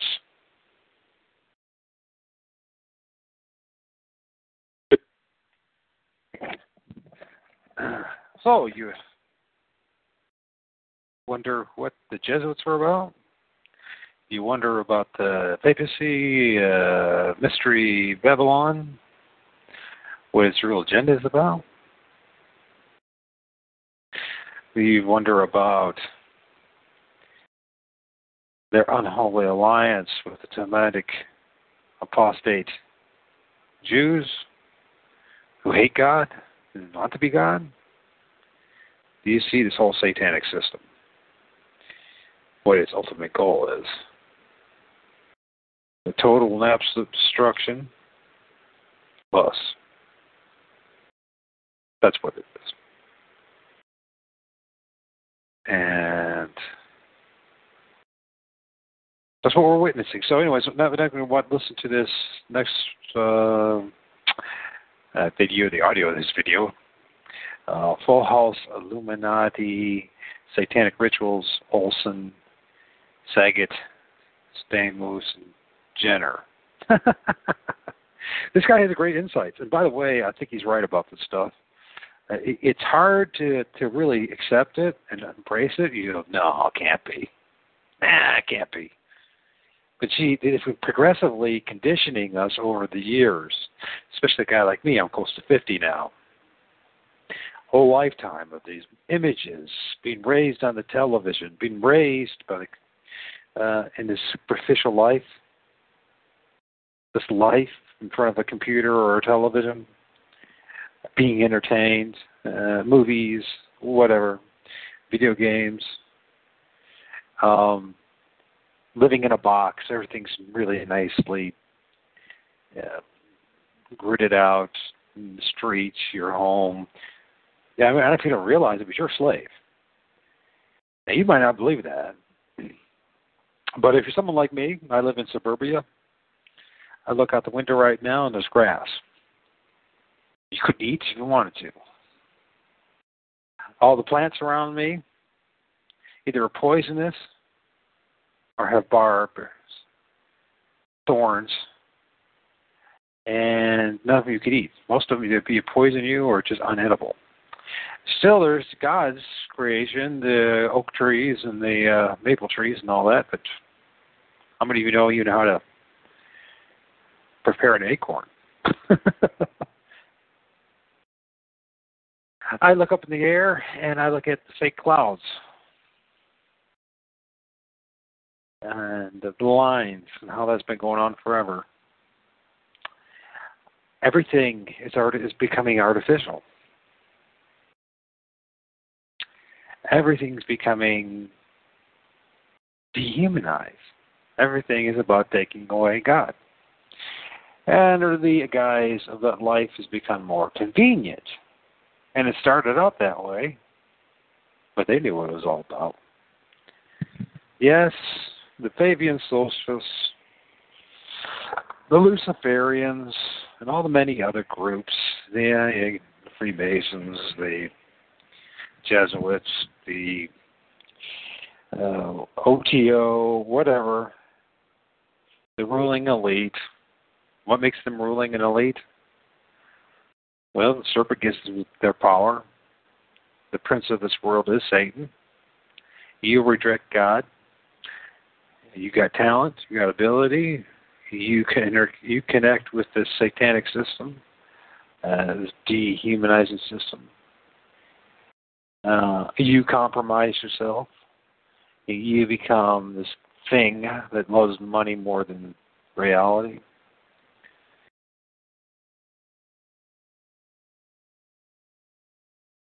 It's tragic. It really is tragic because, you know, I'm only now starting to wake up to my reality. What I'm, I know I've been miserable. I know I've been unhappy. I know things I never could understand. Why life is the way it is. I've been totally, you know, I've been, con- I was convinced by others that, oh, you're playing the victim role, or it's your problem, or you need to do this, this, or that. And you know what? I don't want to play their games. I don't. And, but we, we're, we're enslaved. Mentally, spiritually, physically. You say, oh, I'm not. Maybe you're a young person. Maybe you got a decent job. Maybe you got a beautiful wife. Maybe you got kids in the house. Be honest about it for once. And the fact of the matter is, while we live in this world, this under this satanic matrix this, of lies and deception, we're going to be slaves. And the only hope we actually have, I've come to realize, is having a faith in God, the need for a Savior, the recognition that you are a sinner, that you are full of lies, full of mistakes, full of deception. Even when you get past the things like whether you stole something from somebody or you did this or that, if you listen to this show, you're going to realize, man, I'm full of deception. How much of that deception am I sharing with others? How important is it to throw out that television?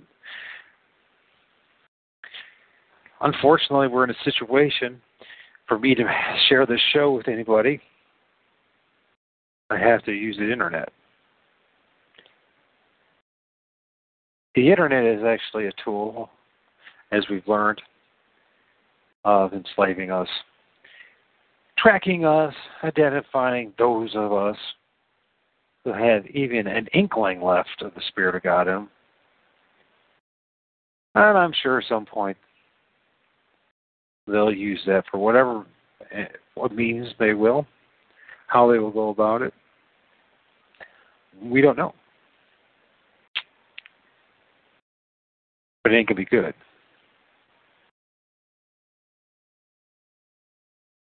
So anyways, you know, this world does suck. Life kind of sucks. But we'll make the most of it. And um, I personally find the only thing that, that works at this point is my faith in Yeshua, the Messiah, Jesus Christ, if you want. But um,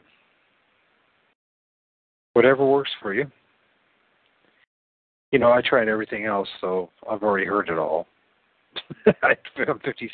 I'm fifty years old almost. I'm forty-seven, and uh, forty-seven and a half, I guess.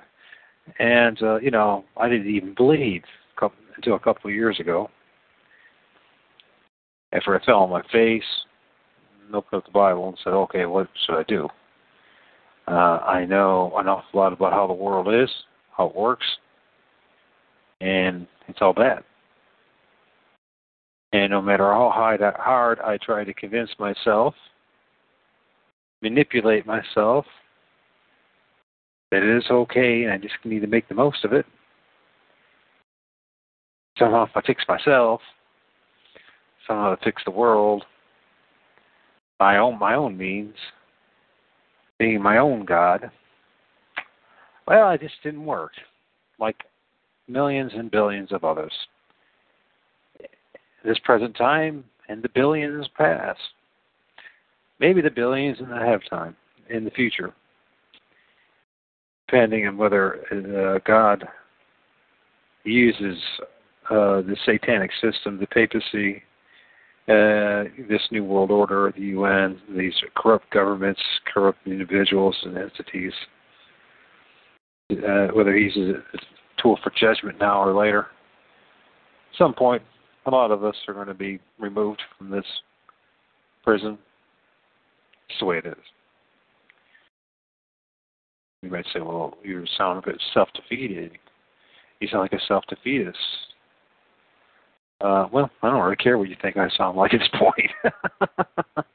Not to be disrespectful to anybody who's listening to this show, or will. It's fact of the matter is, I'm being honest. If you study history, you've really studied history. Just study the past fifty years, past one hundred years. Keep going back. It's the same old tired stories. This time around, this generation will make things better. Have we? The only thing that progress means in this world is progressing to sin. Self-destruction, destruction of ourselves.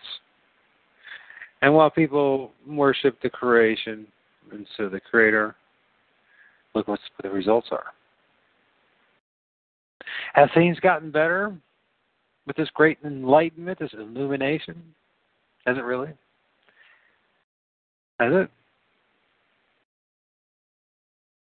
Can you honestly say that? The only way you can say that is by being deliberately ignorant and denial about what's around you.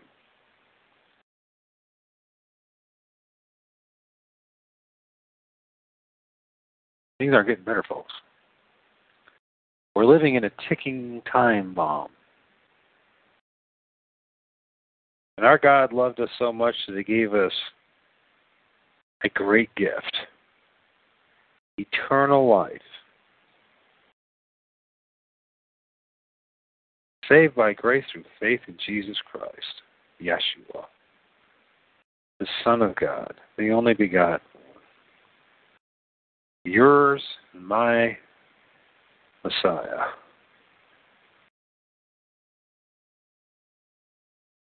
That's the way it is. And most of us will reject this gift. It is too simple. It's not satisfactory based upon our blindness of reality, our cluelessness of what our world's really about. We still think that we are clever and smart.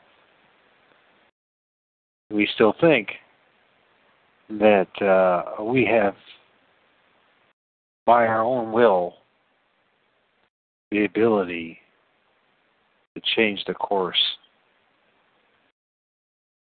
the future of mankind. I don't think we have any clue what we're really going against, what we're up against. Nope.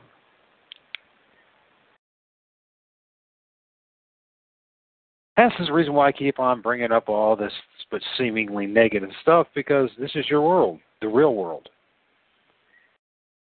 The world that they want you to have. Why is it so important to abandon this uh, weapon called television?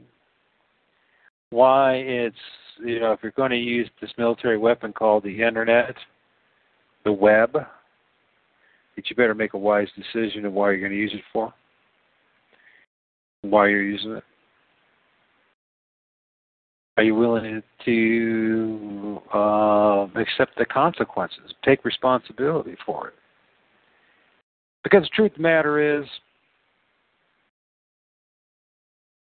the, inter- the internet is another military weapon under this uh, New World Order,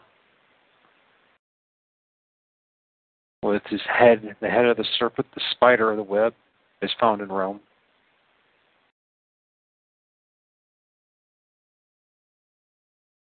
And all its tentacles that reach throughout the whole world.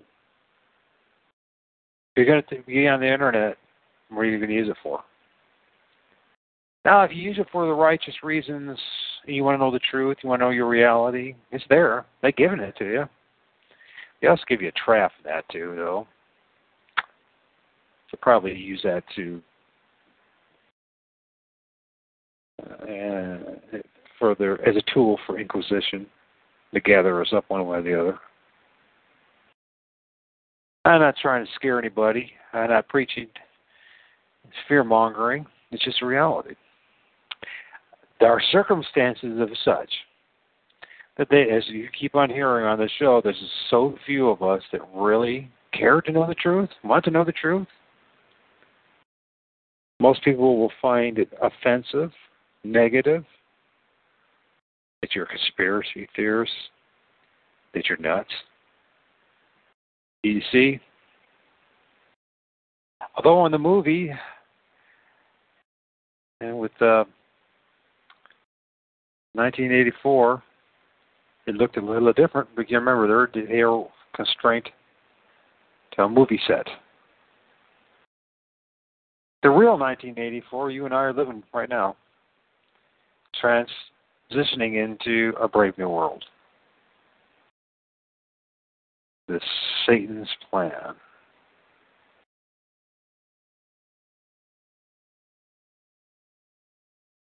I don't think God was kidding when he said there's going to be a remnant left.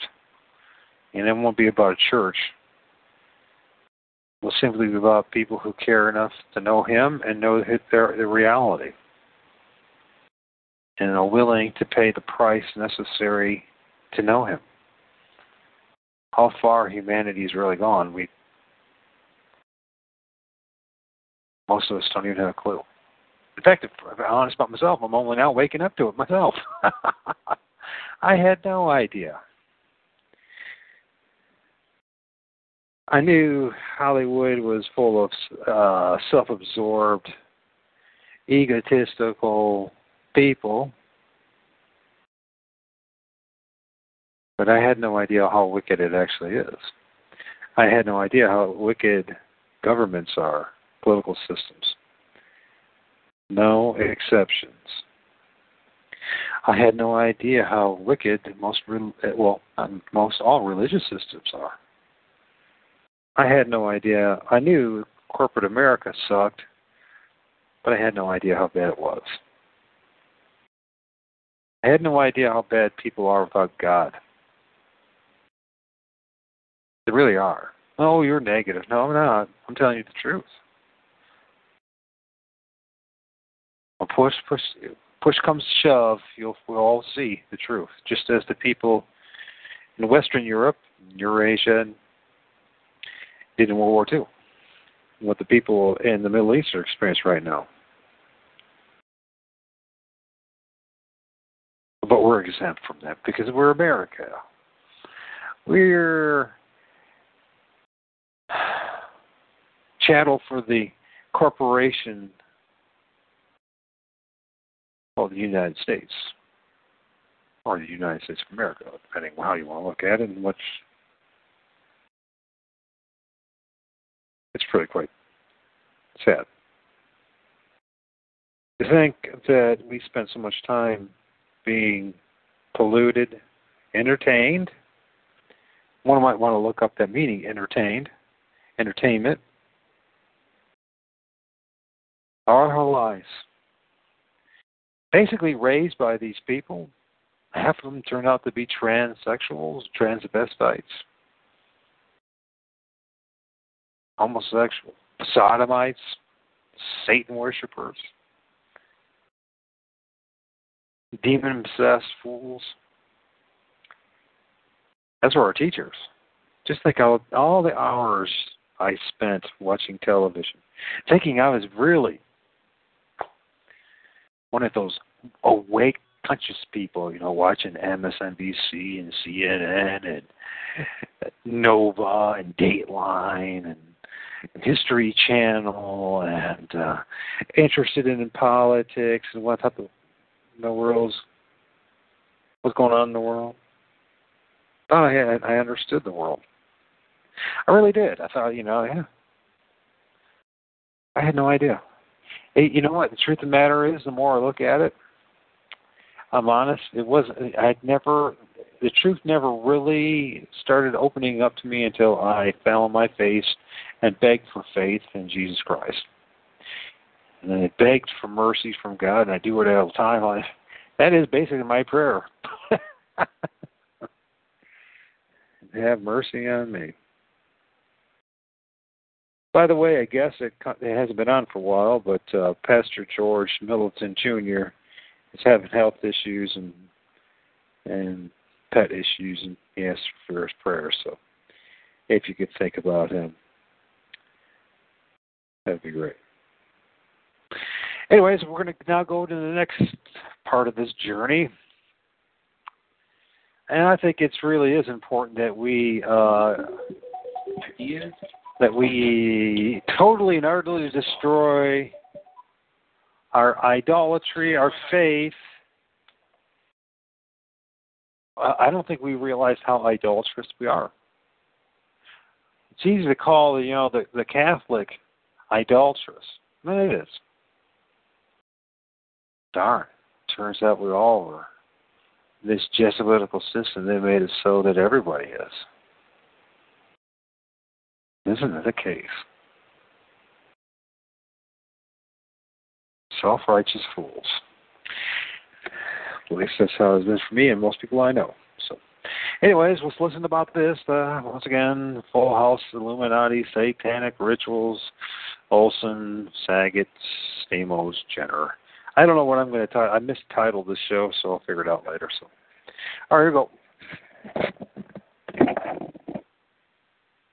In making videos, I'll be doing research, pulling screenshots, and just looking around the internet. And I'll often come across a, a headline or an image, and I'll be pulled to it. I'll be drawn to it. It'll catch my attention, and there'll be something there. I'll just get this sense. This is where I talk about being guided from within, talking about allowing the, the divinity within you to guide you on a path This happens in both positive and negative ways. In either case, the feeling's the same. You're pulled. You're drawn to something, and there's something there for you to see. It could be for you in your personal life. In this case, it usually has to do with me making more videos. So I'll see something, and there'll just be, be this feeling, oh, you got to look into this. So you don't know how many of the videos that I've made have come through this kind of feeling, this kind of intuition, and it happened about a month ago. I was pulling some screenshots, and I saw this picture of the Olsen twins. There might be an article about this upcoming reunion show of the Full, full House. Um, I don't know what it was, but I saw this picture of these Olsen girls, and I was like, oh, my God, look at them. They're like vampires. I mean, they look like they're sixty years old, like the life's been sucked out of them. They don't even look human. This horrible, horrible picture. And I said, there's got to be something here. I looked into it, and they're only twenty-nine years old. They're like twenty-nine years old. They're not even thirty years old. And they look like these vampire handmaidens. Um, it's just horrible. And so I looked into it a little bit, and I realized, oh, this is, there's a there's a video here. There's something here to pursue. And then right after that, I made what, what ended up being the first in a series of Bruce Jenner videos. And this that thing just sort of exploded. And I kept on wanting to make this uh, Olsen twin video, but something else would come up. And I was doing research about this, the Full House reunion, the Full House show.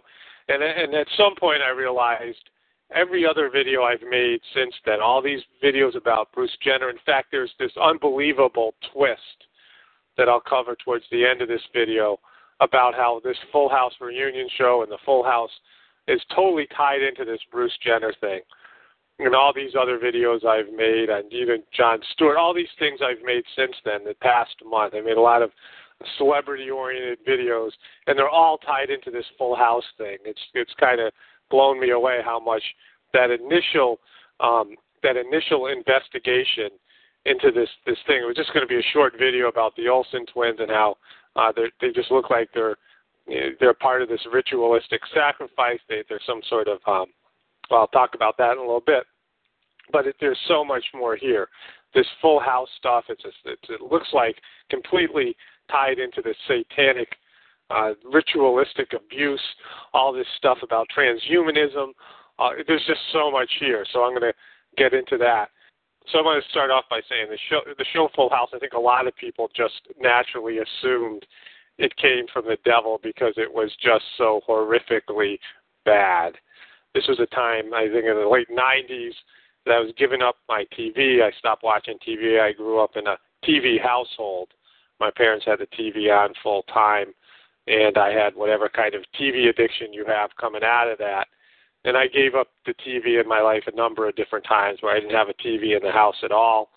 And I was at that point, I was working in the human service field with children, and they were always watching these types of shows, Full House, um, Saved by the Bell, and there was just something really evil about all these shows. Of course, I didn't know anything about the Illuminati or Satan, Satanism at that time, but I always just thought these shows have got to be something wrong with them because nobody could make something this bad on purpose unless there was some evil intent. I mean, the shows felt evil, just horrible, horrible shows.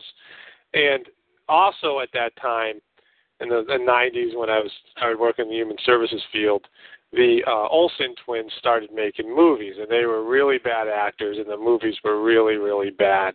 And the kids I work with, specifically the young kids, always were watching these shows, really just torturous shows.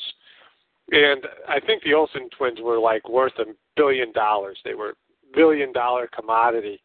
I mean, all these horrible shows that they made at that point. And I didn't pay much attention to them, and I've seen them in and out of the news. I know they've had some issues, some health issues, and uh, anorexia and Lyme and things like that. But I saw this picture of them, and they look completely like vampires.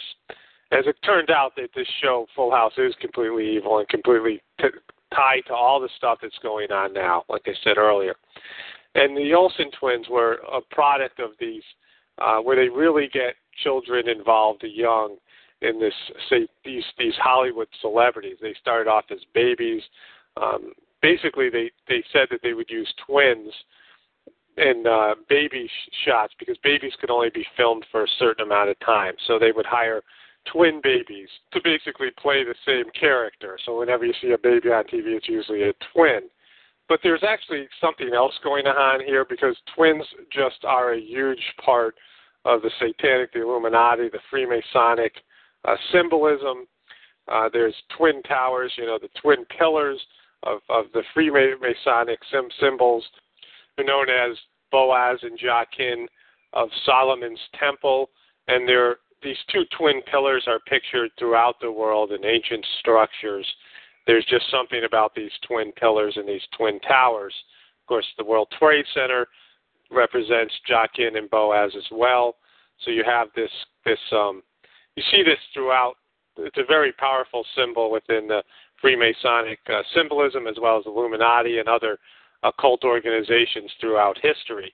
And you see the use of twin people, twins, are used quite often. So I think that this idea of that they're trying to save the babies from being on the camera too much as being some rule. Of course, who writes the rules? These satanic people that don't care about babies, they don't care about anybody. So these, this, the use of twins, young babies, uh, in these T V shows, these satanic-oriented T V shows, is, I think, a very common occurrence. And then you'll see the use of twins in satanic and demonic and Illuminati rituals. So then we look at these, the Olsen twins. They just look like twin vampires, or they're some sort of satanic handmaidens. They just look like the life has been sucked out of them. They're always pictured now. You can see that they're always pictured in dark makeup, um, this sort of uh, just uh, gothic type makeup. They look depressed and uh, just miserable young women, just horribly mistreated young women in some way. You see this is a very common occurrence. They do this over and over again uh, with these young T V stars, these these children T V stars. You see it. You can use the example of Britney Spears and Miley Cyrus. They start them off in these Disney programs, and they're semi-normal kids that push the envelope a little bit.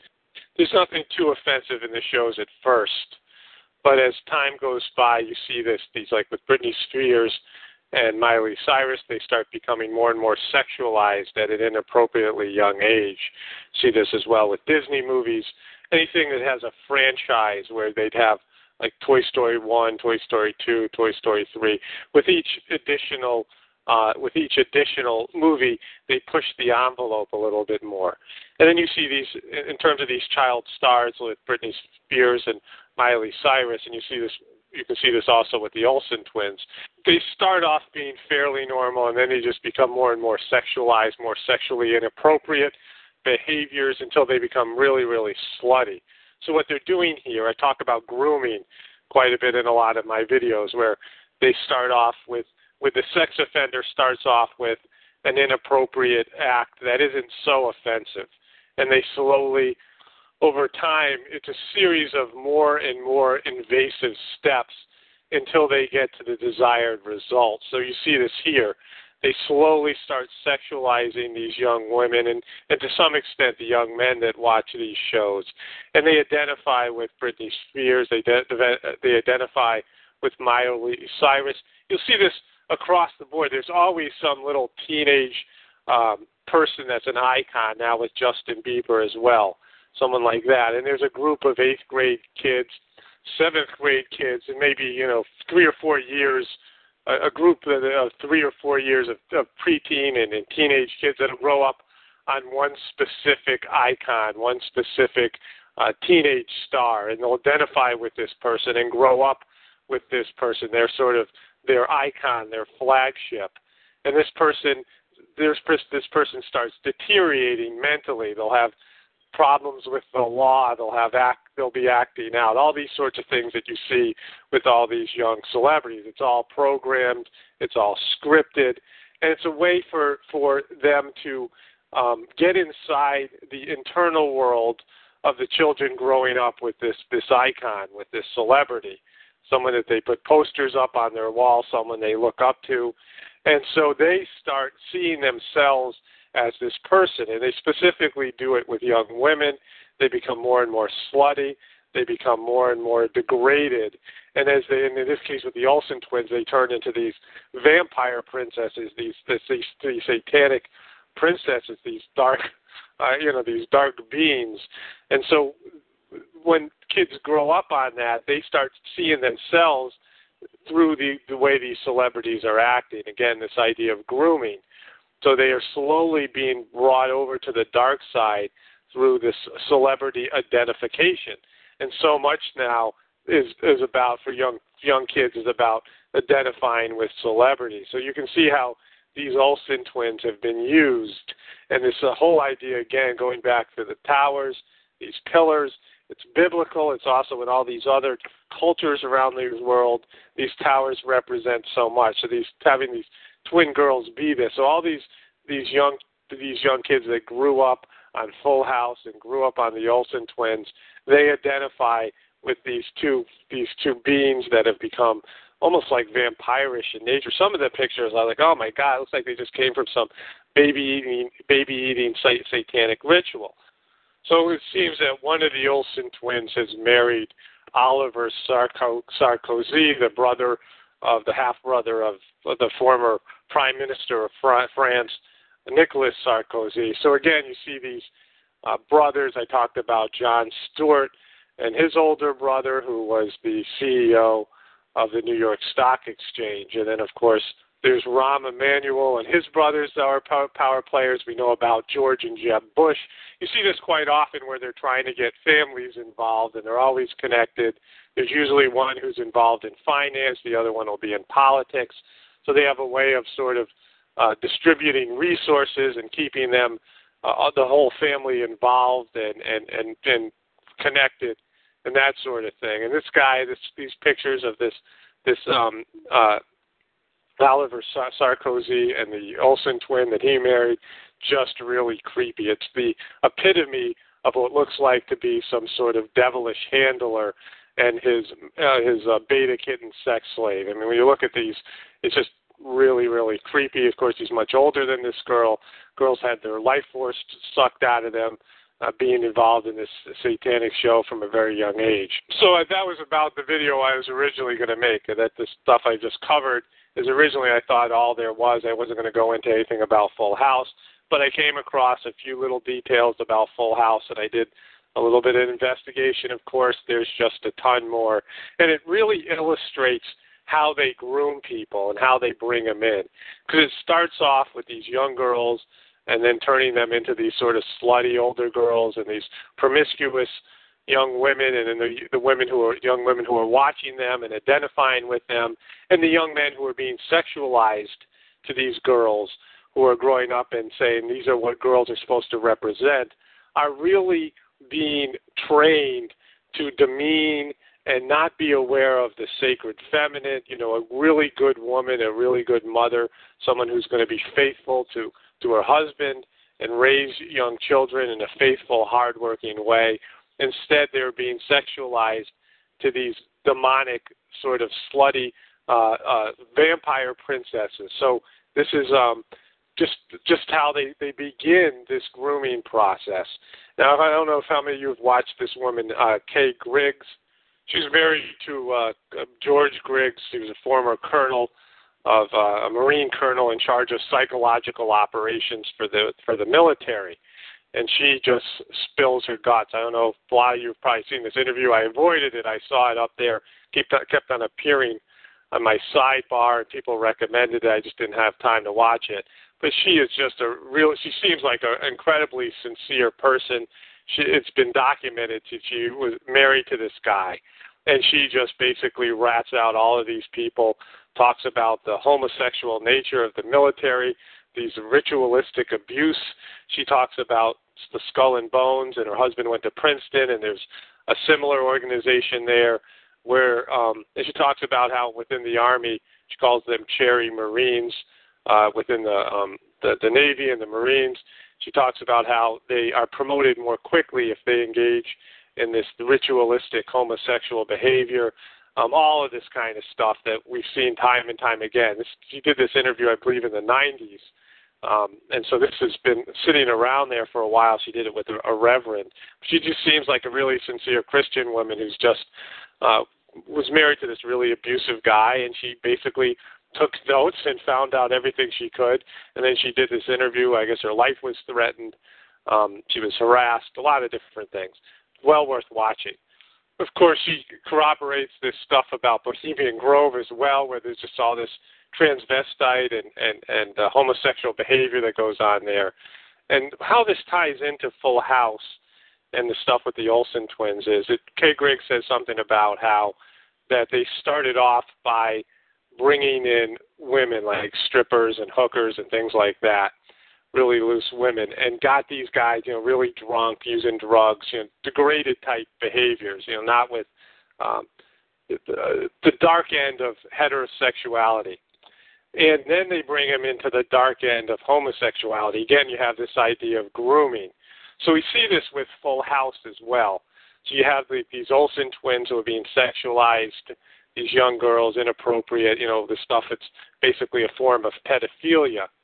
And these young girls are, are, are, are being sexualized at an inappropriate age, and all the young children who are watching this show are being sexualized at an inappropriate age. And then they bring in the next level. This often happens with sexual abuse. They'll start off with uh, heterosexual-type magazines, say, in the grooming process. The sex offender will show the children heterosexual-type Playboy magazines and then move into homosexual-type magazines. Uh, inappropriate homosexual type magazine. So th- in this way, they're bringing the child along. They're starting off with something that's wrong, but it's at least associated with more natural behavior and heterosexual type activities. And uh, something that people aren't aware of, again, I worked with a number of years with sex offenders and, and, and uh, you know, this, this child, kid, kids who were abused and then abused other kids. So I worked in the human service field and as a clinician with the adolescent sex offenders in the treatment centers. And what people don't realize is that sexual abuse and all this inappropriate sexual activity comes from a very dark place. And whether it's heterosexual activity or homosexual activity, it's all demonic in nature. There's a correlation between demonic energy and all of this child abuse, and people who have um, their sexuality comes from a dark place. You'll find people who are heterosexual in nature, but they creep people out. They creep their heterosexual partners out with their uh, the demonic nature of, of how they've been sexualized. It comes from a very dark place within them. It's not a positive energy. It's not something that's pure. It's not something that comes from a place of love. A lot of people have experienced being with somebody that has creepy sexual energy. And so this is something that goes across the board. So we're not talking about, so even when you're looking at Bruce Jenner, his the way they're using his, um, his whatever is going on with him in terms of his transition, it comes from a dark place. This isn't somebody who's who's struggling with their identity. This is somebody who's been groomed and who is connected to these dark beings, the satanic beings, and this stuff is being used in a way that's just creepy. The whole Kardashian show, that whole Illuminati connection they all have. So when you think about Full House, and I never really went into depth and thought about it, but as I realized there was a connection between the, the this this Olsen picture I saw and then all these other videos I made. Between Bruce Jenner, that the videos that are going on with Bruce Jenner, and then this, this video I just happened to watch on this woman, Kay Griggs. And so there's a connection here. So I looked at it and I said, well, what is this show really about? It's about three gay fathers raising their children, raising children without a mother. So I've talked about the war on motherhood, how they're getting rid of the sacred feminine. They're getting rid of the um, you know, this this really idea of a of a loving mother. Again, I'm going to talk about this more extensively. I'm going to make just a separate video on this subject. But we're talking about this idea of a, of a, a really good woman, a spiritual woman who's connected to God.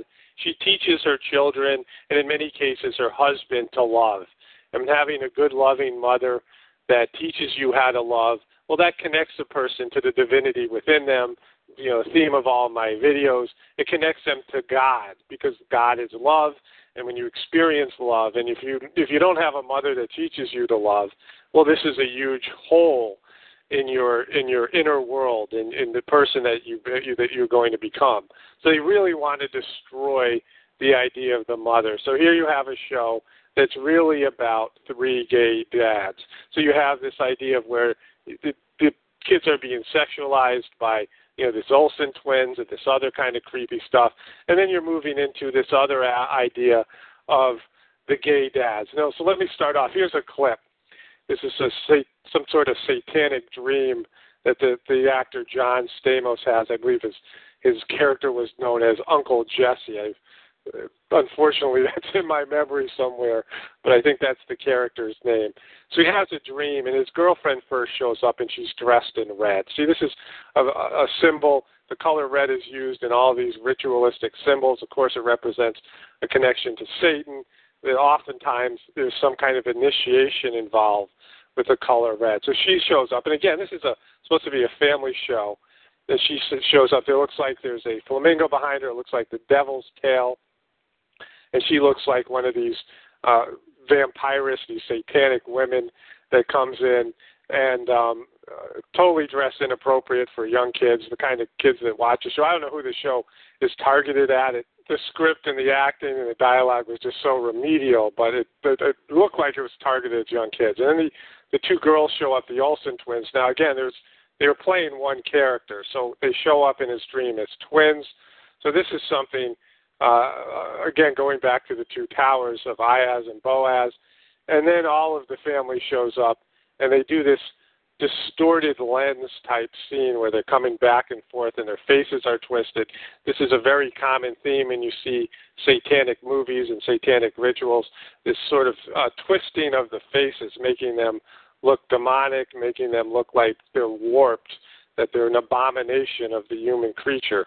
They just always want to make things ugly and profane, and this is disturbing for the character. The character is, you know, being freaked out because, by, by the twisted nature of his family's faces. And as I'm going to develop more uh, as the video goes on, there's a seems to be a primary homosexual relationship between the actor Bob Saget and the, the character Bob Saget plays and the character that um, uh, that John Stamos plays. And then here's Bob Saget. And his face gets, you know, he's, he's got this warped camera angle. And then uh, John Stamos' girlfriend comes out of Bob Saget's eye. So this is just some sort of uh, bizarre Illuminati symbolism. And then her face is distorted. She looks very much like a man. It almost like they changed actors. And it looks like she's some sort of transvestite man. And so this, this Bob Saget turning into his girlfriend, coming out of his his Illuminati eye, and this is something that I'll. It's just that's not a, an isolated incident. There's just a, a homosexual sort of connection between these two guys in the show. Then the Olsen twins show back up, and then this guy, the character Uncle Jesse, wakes up completely disturbed by his dream. So going back to the stuff about pedophilia, there's this subtext of pedophilia.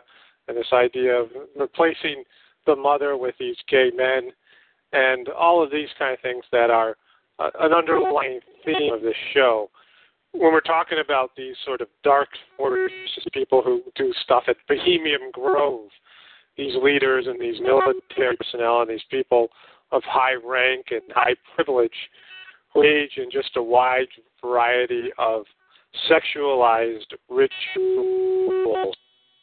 Whatever these these guys at Skull and Bone say are inside the coffin or, or in an open coffin, and they're performing sexual acts, sexual acts performed on them by members of the fraternity. And then they have this deep sense of shame. They have this thing that they know they've done. There's pictures and there's stories. And they basically are prisoners to this system. Because this system, the people that control the Skull and Bones, their fellow brethren, own them.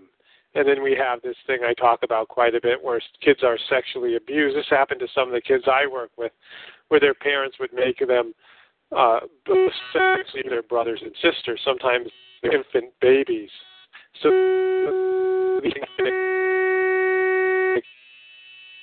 past, and they cause a young person to completely, it's something they've done that's so horrible. There's something that they're a part of that's so creepy and so devilish and so demonic that their psyche, their, psyche, their personality, their psychological makeup can't handle it. Disassociated exact. They have to put these memories someplace, and their personalities, this idea of this dissociative identity disorder, which happens so much to kids who are sexually abused, people who are sexually abused, they have these fragmented personalities, and they can't own a lot of the negative things that they do. They can't, anything that they do in their lives that's bad has to go in these places because shame and guilt, I'm going to make a video on this, I've talked about it for a while, shame and guilt is such a powerful tool and a powerful weapon. So then you have different levels of these people in terms of being pedophiles and sex offenders. You have people who are rapists. You have people who just sexually abuse, say, little boys. Some people that abuse just young young children, really young children, you know, from the ages of babies to two years old. You have sex offenders that abuse all kinds of different people. Then you have people who are so sexually deviant, they basically are abusing anything and anything, corpses, animals, children, boys, girls, adults, anything that they can get their hands on. Someone like Jimmy Savile is a good example of this. So you have a wide range of these people, and you really can't call what they do homosexual behavior or heterosexual behavior or even pedophilia. It's something that comes from a deep demonic place. Children who have been sexually abused often associate a demonic presence with their abuser. And we have uh, a situation, there's an article about this woman who committed suicide, and her handler was Hugh Hefner. And she used to call him Satan or the devil, I forget which, is in the article. But he, the, the, the, the handler is often named the devil. So the, the person that's abused is actually calling them the devil. So you see this with Full House. You go, well, is there any sort of devilish association? Well, here you go. This is John Stamos wearing a devil outfit. And so this is just one aspect of this. Of course, many people think that Bob Saget's the devil. There's just something about the guy. He wrote this creepy book called Dirty Daddy. I mean, that's the title of the book. It's supposed to be very lewd. Uh, it's got a very vulgar book. And as a comedian, he tried to push the envelope as contrast to how he was. You know, he was the most popular television personality there for parts of the, the late eighties and nineties when he did America's Funniest Home Videos and he did the Full House show. Two monstrous shows, really successful, not somebody with a lot of talent, somebody that you just get a creepy feeling just looking at. And then there's this guy, um, just some some kind of association with the devil. Another thing I looked up, because whenever I see these shows and you go, well, is there any sort of Illuminati or satanic, uh, you know, Freemasonic stuff going on here, I always look to see, well, is there ever an episode with a goat? So you see a lot, a lot of the sitcoms and a lot of the movies will insert a goat in there. Well, because because this idea of Baphomet, a lot of, of the, the people that watch my videos on transgenders uh, have left comments saying that they feel like part of this is because Baphomet is androgynous. You know, Baphomet is not neither male nor female. And so this is something that they're trying to push through with, with Bruce Jenner, all these A-list actors wearing dresses. So it wasn't hard to find. So, of course, there's an episode of Full House with a goat because it's just what they would do. And then I, I'm going to talk about this later on. There's a, a connection between the devil and Bruce Jenner and Full House. That was sort of like the, the cherry on the top of this research. It wasn't hard to find. It's just all right there if you look for it. And they just it's just all tied together. So I really want to emphasize this and contrast it to the idea of you have a married couple that loves each other and has a relationship with God, and there's just a, a loving connection between them, and there's love when they conceive their children, and the soul of the child comes into existence and begins to develop in the mother through an act of love, and there's love during the pregnancy. The child is wanted. The father and mother are both want this baby. There's a godly connection, and all of this stuff is, is backed by a divine plan, and the soul lives in a sense of harmony and peace, and then comes into this world to a loving family environment, something that is very uncommon now. What's so much more common is an idea of a lustful type situation where, not even lustful, because you get into this idea of the sex coming from a dark place, drugs and alcohol being involved, coming into a world of violence, and the couple hates each other. The baby itself represents a loss of freedom. It represents something that's unpleasant, something that means responsibility, a death of their youth. And so then you have an even darker situation. We're talking about these people who worship demonic entities, and they hate themselves, they hate humanity, they're totally devoid from any godly experience, and then they conceive a child, and then all these children are brought up in this dark world, and this is where that we are headed, and this is what this show Full House is about. So I was done with the original voiceover, and I was pulling some screenshots and getting this movie done, and I came across this article. It was twenty Bob Saget tweets that will ruin Danny Tanner forever. And the first one was, when you love somebody, set them free, but I love my goat so damn much. So there's a, a secondary goat thing for him. So I decided to look a little bit more into whatever goat relationship the guy has, and he really has an extensive one. All right, the next piece is that um, Bob Saget was doing a comedy routine, and he picked some random guy out of the audience, and he goes off on the guy for about a minute and a half about why you shouldn't have sex with a goat. So then you have this random tweet and then this comedy routine, and we already know that he had an episode of Full House, something that's been done quite a bit on sitcoms, already covered that. And the next piece is that there was this picture with Bob Saget walking out onto a stage with a goat, and it's from his celebrity roast. I was originally going to covered this celebrity roast in this video, but I wanted it to be a little shorter, but now there's just so much here. So I went back in and did some more research on the celebrity roast. First of all, I've talked about this before. I used to watch these roasts with my dad back when they were the Dean Martin roast, and there's just always been something really bizarre and ritualistic about them. And now these Comedy Central roasts have these giant altars built with the, usually with the two pillars. Um, Again, these, these twin pillars are often represented. It always looks like a an altar of some type or another. And then these celebrities get up and basically hammer each other in a very uh, ritualistic fashion. It's a public humiliation. It's a psycho- psychologically really something that it's not appropriate behavior. It's not something that uh, people should be going around doing. And a lot of us have learned that this is socially acceptable from these roasts, watching these roasts growing up. I knew that my friends and I were always ragging on each other and my family. So this has become common American behavior, um, but it's really not all that cool. It's, it's psychologically destabilizing, and there's some part of this is just about tearing people down. In all these secret societies with all this dark demonic energy, there's a big part of it's about public humiliation, about private humiliation through these ritualistic initiation rituals, and then there's when they just take a celebrity down for no apparent reason. These guys are always humiliated. It's just part of it. I talk about this in the book, my book, The Choice. You know, they're surrounded by vipers. It's this sort of poisonous atmosphere with the different types of personalities, and these celebrity roasts are a way for them to do some public humiliation on somebody, usually some celebrity, some big-time celebrity, someone who's made a lot of money, and they haul them off and they take them out to the woodshed, so to speak.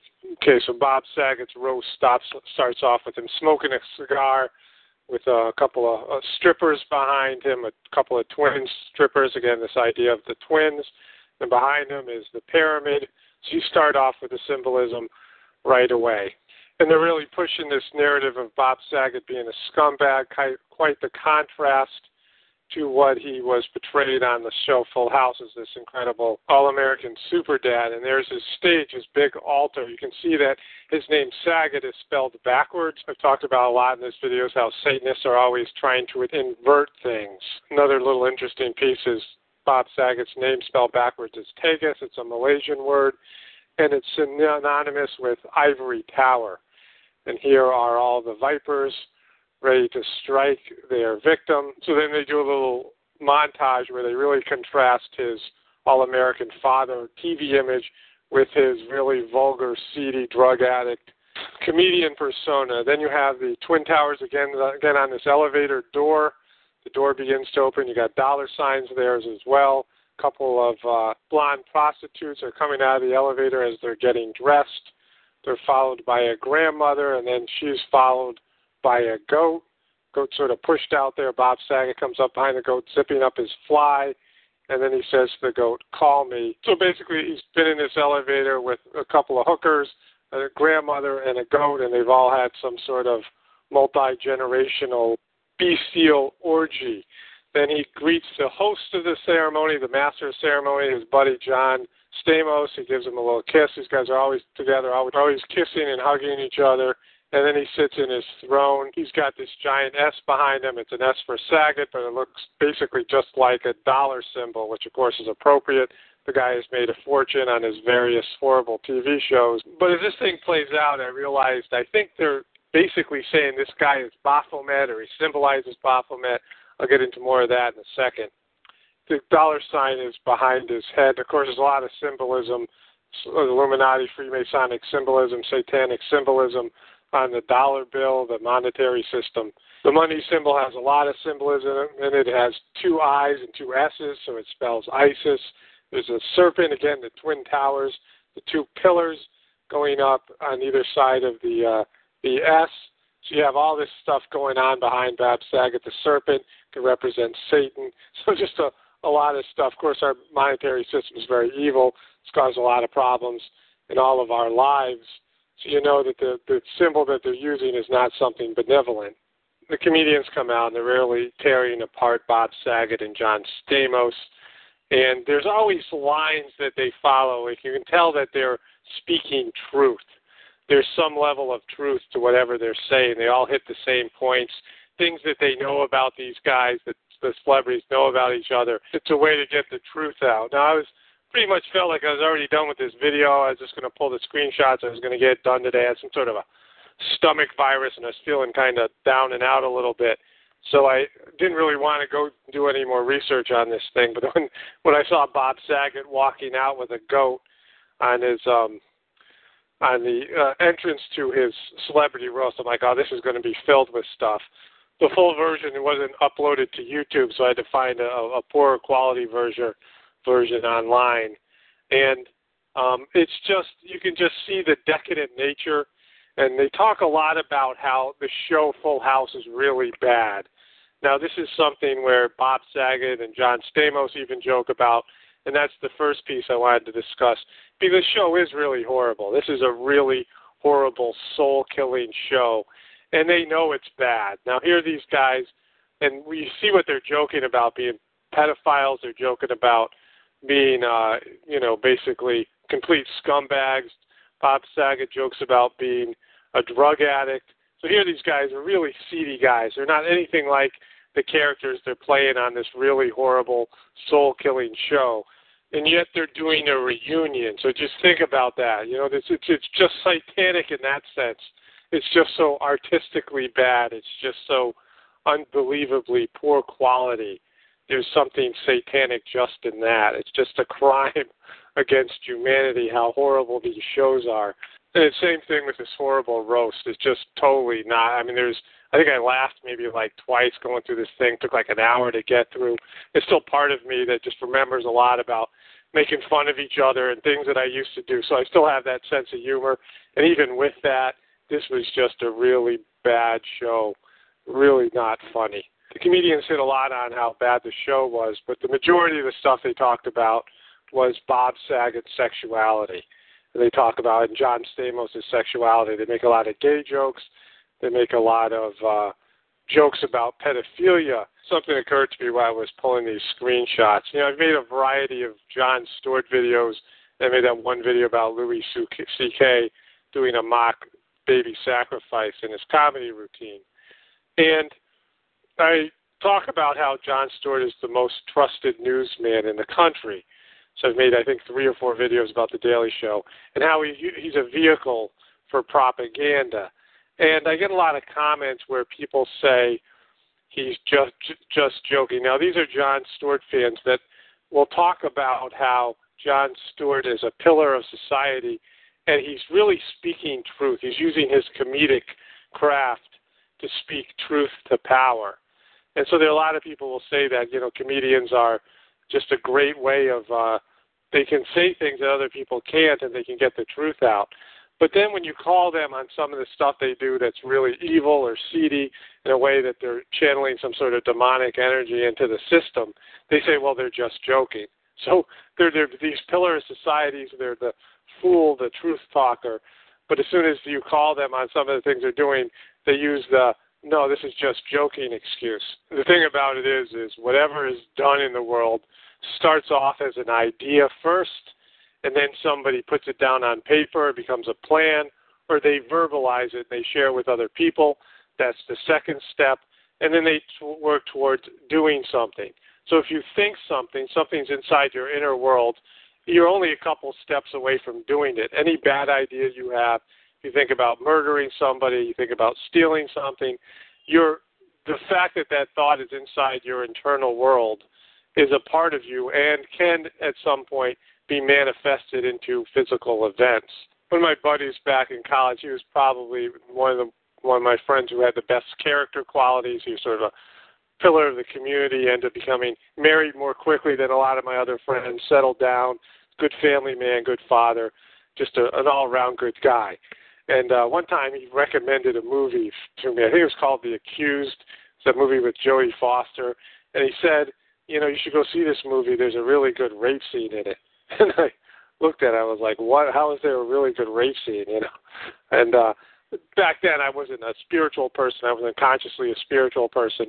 Wasn't someone with high moral moral character. And yet, that struck me that this guy would say that. Now, this guy wasn't a rapist at all, but he had something in his inner world that this appealed to him. This scene appealed to him. The idea of rape appealed to him. So this is stuff that people have in their inner worlds. And whether it gets physical expression or not, when you joke about it, when you say it, when you come up with these different uh, scripts and these different types of scenarios, these guys are setting up their premises for their jokes. They're not just jokes. There's probably some truth behind them. There might be a lot of truth behind them. And we know with this pedophilia stuff, there is a ton of information out there about a long-standing pedophilia, pedophilia problem in Hollywood. Now, we all know about this. It's been reported on for years. All these child stars are being, you know, have psychological trauma. I mean, look at these these these kids that you see growing up, all these drug problems, all these child stars. So as part of his comedy routine, Bob Saget has done a version of a song he calls Danny Tanner Was Not Gay. It's sung to the tune of the Backstreet Boys That Way, that horrible song. And there's a couple versions up on the internet. And in part of the song, he's, he's basically saying that he had sex with uh, Kimmy Gibbler, that really sort of annoying character on the show, the kind of strange kid. And then during the celebrity roast, while they're doing the promo, he also, there's a little segment when they were doing the montage, where as a comedian he talks about having sex with this young girl who is definitely underage. So here he is joking about being a pedophile with one of the castmates, with one of his castmates. Now, this is something that just shouldn't be joked about. And then John Stamos got into the act. He says, he's talking about Bob Saget's work on the American America's Funniest Home Videos. And he says his entire job consisted of saying, take a look at this, which is what he used to say to Mary Kay Olsen in her dressing room. So again, totally inappropriate. They're working with these girls. They know what kind of culture there's in ho- there is in Hollywood. And then one comedian after the other is hitting on Bob Saget being a pedophile, or that this nature of pedophilia that was an underlying sort of theme with this show. So these jokes, all these jokes, these comedians are coming, that they would choose this theme. Again, that they would hammer, almost every comedian had something to say of the, uh, the, the, the child molesting nature of this T V show. Of course, all these people are aware of the nature of Hollywood. They've probably all seen this stuff. They know more than we do. They live there. They live in this charged atmosphere of pedophilia and child molesters and sexual offenders and sexual predators. You have these guys who are producers. I mean, if you think about it, if you're a producer, isn't this a an ideal place to go? If you're if you're a pedophile, you have a lot of money. You got parents who desperately want their kids to be stars. They're basically handing them over to you. It's a real decadent culture there in Los Angeles. A lot of people are drug addicts and per- promiscuous. You know, there's not a lot of moral, high moral fiber there. So it's like a, it's like Disneyland for pedophiles there. All right, lastly, so they cut away to one of the daughters. I believe it's the middle daughter on the show, the actress who played the middle daughter of the show, and she flashes the um, the uh, Satan's horns back at the camera. So just as they're talking about all this pedophilic stuff, and we know about all this M K Ultra mind control, and this girl holds up the devil's horns.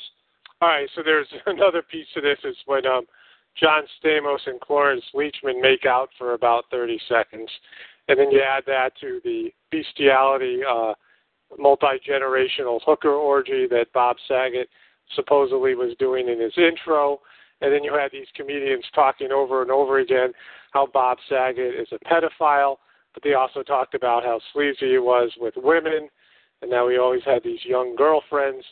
And then they're also talking about him being gay with John Stamos. So they're painting this picture. What are they painting? This um, basically like they're painting a picture of Baphomet, this this person that has no real sexual orientation, is all over the place, is just a very sexualized, sleazy, drug addict human being that plays in this show that's supposed to be family-oriented and supposed to be for kids. This really horrible T V show. So you can see the sickness here, and just they're displaying the truth. They're talking about what is actually going on here.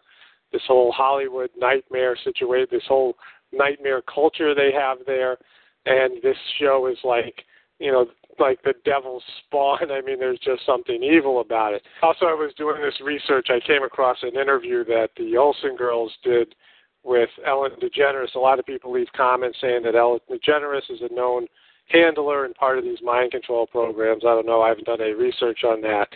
And she was asking them, she gave them each a paddle, and one of the paddles said uh, me and the other said said her. You know, they were trying to see if, seeing what they remembered each person might have done of the twins. And she asked who got who who was kissed first, who had their first kiss first. And neither girl could remember being kissed. Now, these are, you know, twenty-eight-year-olds, twenty-nine-year-old girls, and this is really strange that they don't, neither one of them remembers their first kiss. That's because their memory was wiped, wiped clean because it happened all the way back when they were toddlers. There's multiple pictures of them being kissed by John Stamos. Uh, there's just all these pictures of these girls being kissed on the lips by John Stamos. It's really creepy. Now, if you don't know this already, adults should never kiss kids on their mouths. And really, adults shouldn't be kissing anybody but their spouses on their mouths. I mean, you don't kiss people that are, it's just, there's a level of intimacy associated with the mouth kissing. And so you don't kiss your aunts and your, it's just kind of creepy to kiss relatives on the mouth. And then to kiss small kids like this on the mouth. So these girls, here's their first kiss. It's with John Stamos years and years and years before they could ever remember it. So this is the real sickness, the real twisted nature. And there's a lot of pictures of John Stamos and, and one of one of the two twins, and they're dressed in red and black, all these, you know, again, these sacrificial colors, colors of these ritualistic type things. There's always red and black associated with these types of things. But the girls, they're just, there's something just really off about these girls. And I also found out that they, not only did they gross a billion dollars in all the movies that they did, but now they have some sort of cosmetic company, and they've grossed another billion dollars through this cosmetic company, and they have they have these purses, and I think they made like six or seven of them, and they're selling them for like fifty thousand dollars, and they're these really gaudy purses with pills, like medication, glued to the outside of the purse, so there's some sort of twisted thing going on there. All right, again, so I just came up with this stuff doing really light research. It's all right there for people to find. I mean, they're not hiding this. They're just displaying this in their roasts and their T V shows and their interviews and their comedy routines. It's not something that you have to dig really deeply for. And like I said, when you're doing psychological work and you're doing psychological assessment, you're really trying to find out what's inside someone's inner world. And that's when they do the ink blot tests. I talked about the T A T, these various types of tests they do, psychological instruments to pull out information. And here's all this information just readily handed, handed over to you. You know, these, these jokes about pedophilia and about, you know, the, the sort of demonic aspect of homosexuality. It's not like two homosexual people who are in love and somebody who's, you know, struggling with their sexual identity and there's some purity to that. They're just trying to be who they are. But this, there's just something really seedy and demonic about, you know, even the heterosexual nature of these people. It's not clean. Like I said, there's just, there's just something really, uh, it all comes from a really dark place. All right, so again, doing just some light research and come up, came up with all of this stuff. If somebody wanted, really wanted to dive into the cesspool, I'm sure you could pull up uh, books worth of, or you could do a whole, um, you could do volumes and volumes of videos on all of this stuff, because it's just all right there to be found. It's a really seedy place, a really stark place. Okay, so now on to the Bruce Jenner tie-in.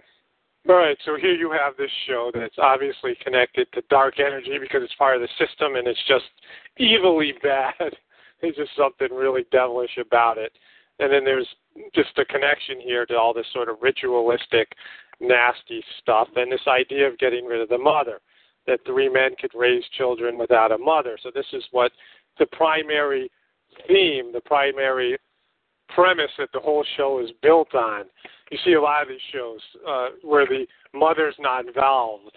Someone left a comment about how in Disney movies often the mother's dead in the first few minutes of the of the movie. Finding Nemo is an example of that. So you have a motherless show. You have three men raising the children. There's this demonic connection. And then there's just this underlying homosexual subtext. And it's everywhere. You can see that with these guys, I mean, particularly John Stamos, but with all of them. And there seems to be a primary gay relationship between John Stamos and Bob Saget. John Stamos did one of these sort of funny or die videos in two thousand eleven. They did this video together where they're cuddling. Um, you know, just extraordinarily, uh, why would they do this? You know, there's just absolutely no reason for this. The show's long since been over.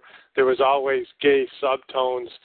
Uh, there's just always these rumors, and this just the whole show has had this sort of um, level of behavior. But like I said, it goes f- much farther away from like a, a normal homosexual relationship. This is something where their sexualization, because there's pedophilic type Uh, energy in the show as well, and of course now with these Olsen twins and the way they've grown up, and this whole um, just the subtext within the whole show. So it's a, a show where the lowest level of sexual behavior, it's not gay, it's not straight, it's not pedophilia. It all comes from a very dark, demonic place.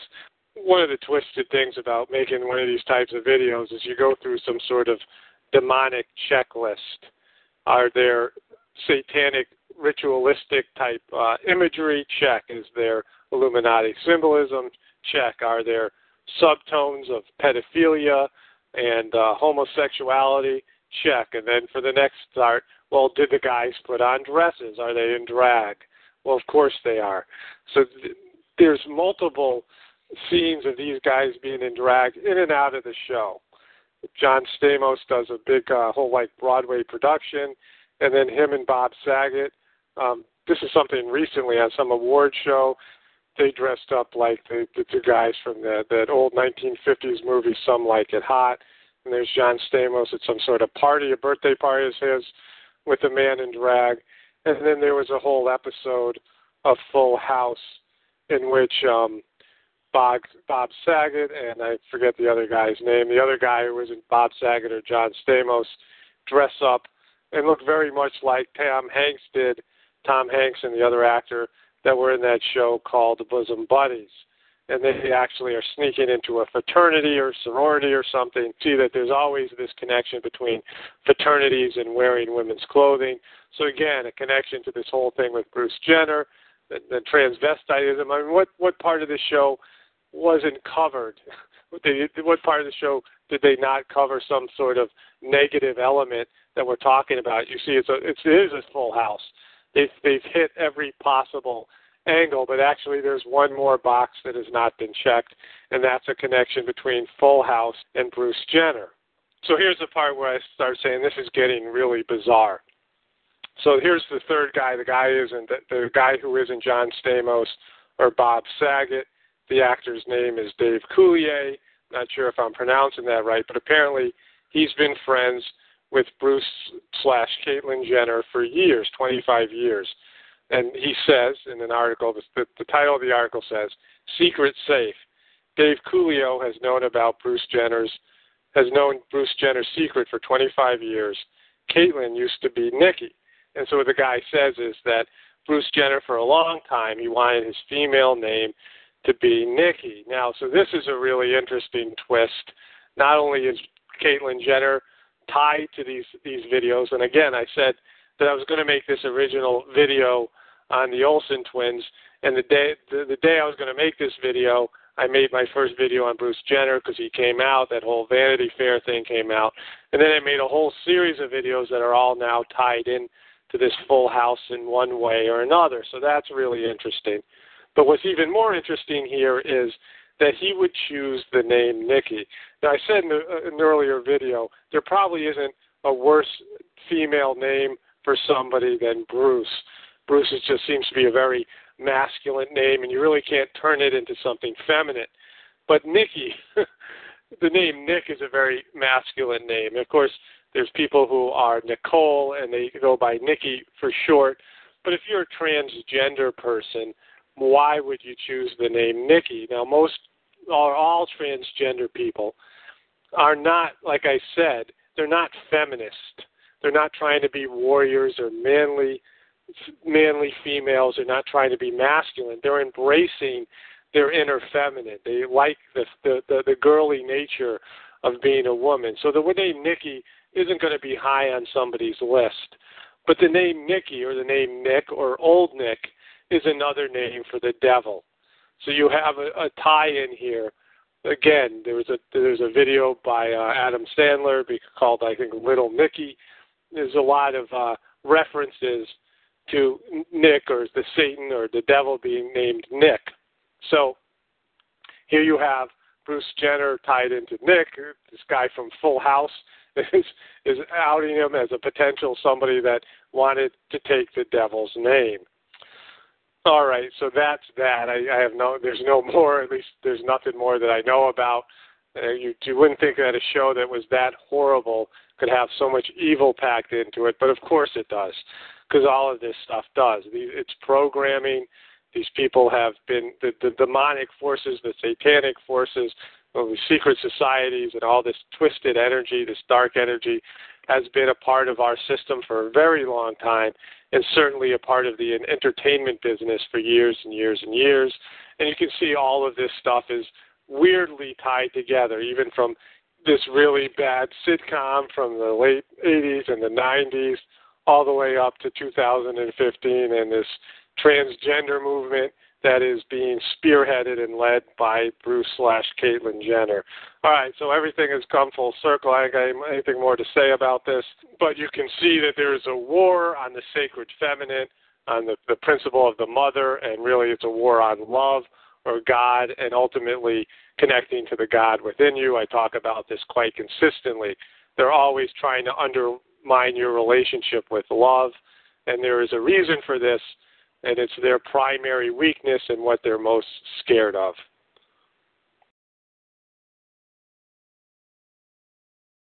I saw that Jon Stewart was flashing a very seldomly used Illuminati hand signal a few days back. I did some research about this and meditated on it a little bit, and as I was doing this, the pattern unfolded before me, and it's very highly likely that Jon Stewart is a disinformation agent working for the C I A, perhaps Mossad, the Illuminati, or whatever you want to call them. But there's a lot of evidence to support this idea, this theory. So let's get into it, and you guys can judge for yourselves.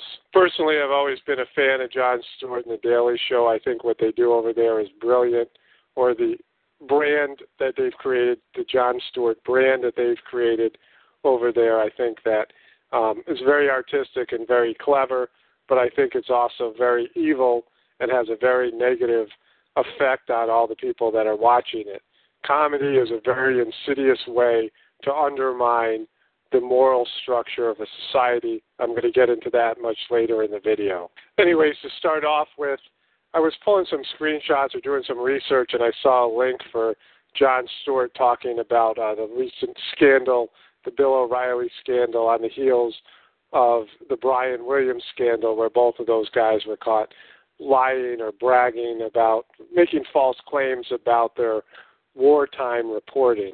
I think I watched it because Jon Stewart's just about to retire, or just announced his retirement. I thought I had some interest in it. It wasn't a very good report, but the very end of the report, he flashed this signal. I see him do this before, where he puts his hand on his face in a very passive way, and I know that to be an Illuminati hand signal. So I pulled a screenshot of him doing the hand signal and sat there on Photoshop for a couple of days.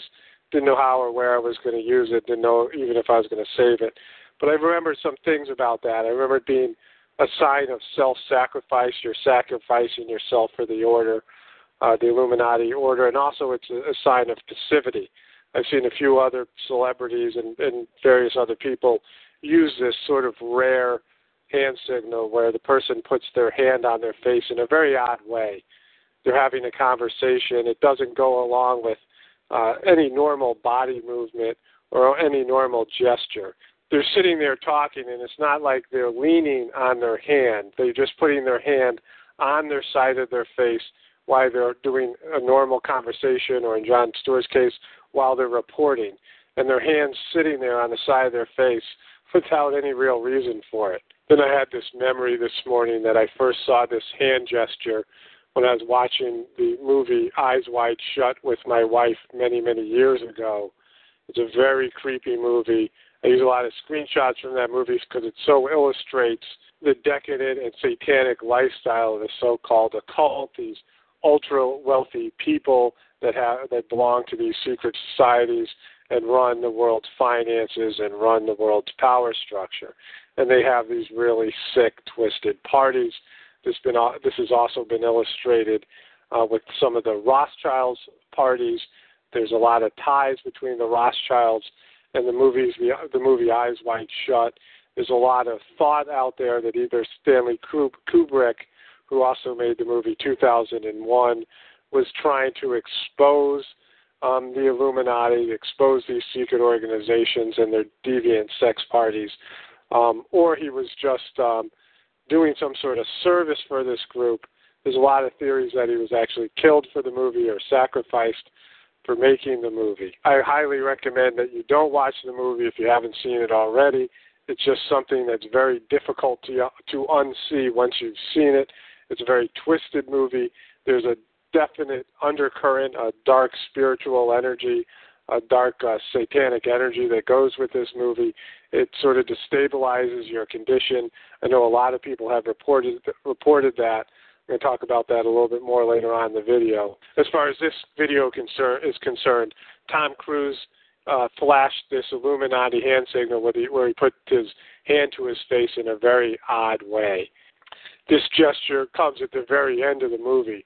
Towards the middle of the movie, Tom Cruise, sort of the climax of the movie, is Tom Cruise sneaks into this extremely decadent and disturbing satanic ritual, this Illuminati ritual, This, this deviant sex party. He gets caught. Uh, this woman, he, who he saved her life. He's a doctor. He saved this woman's life. She's at the sex party. She stands up for him. And Tom Cruise is basically saved by this woman.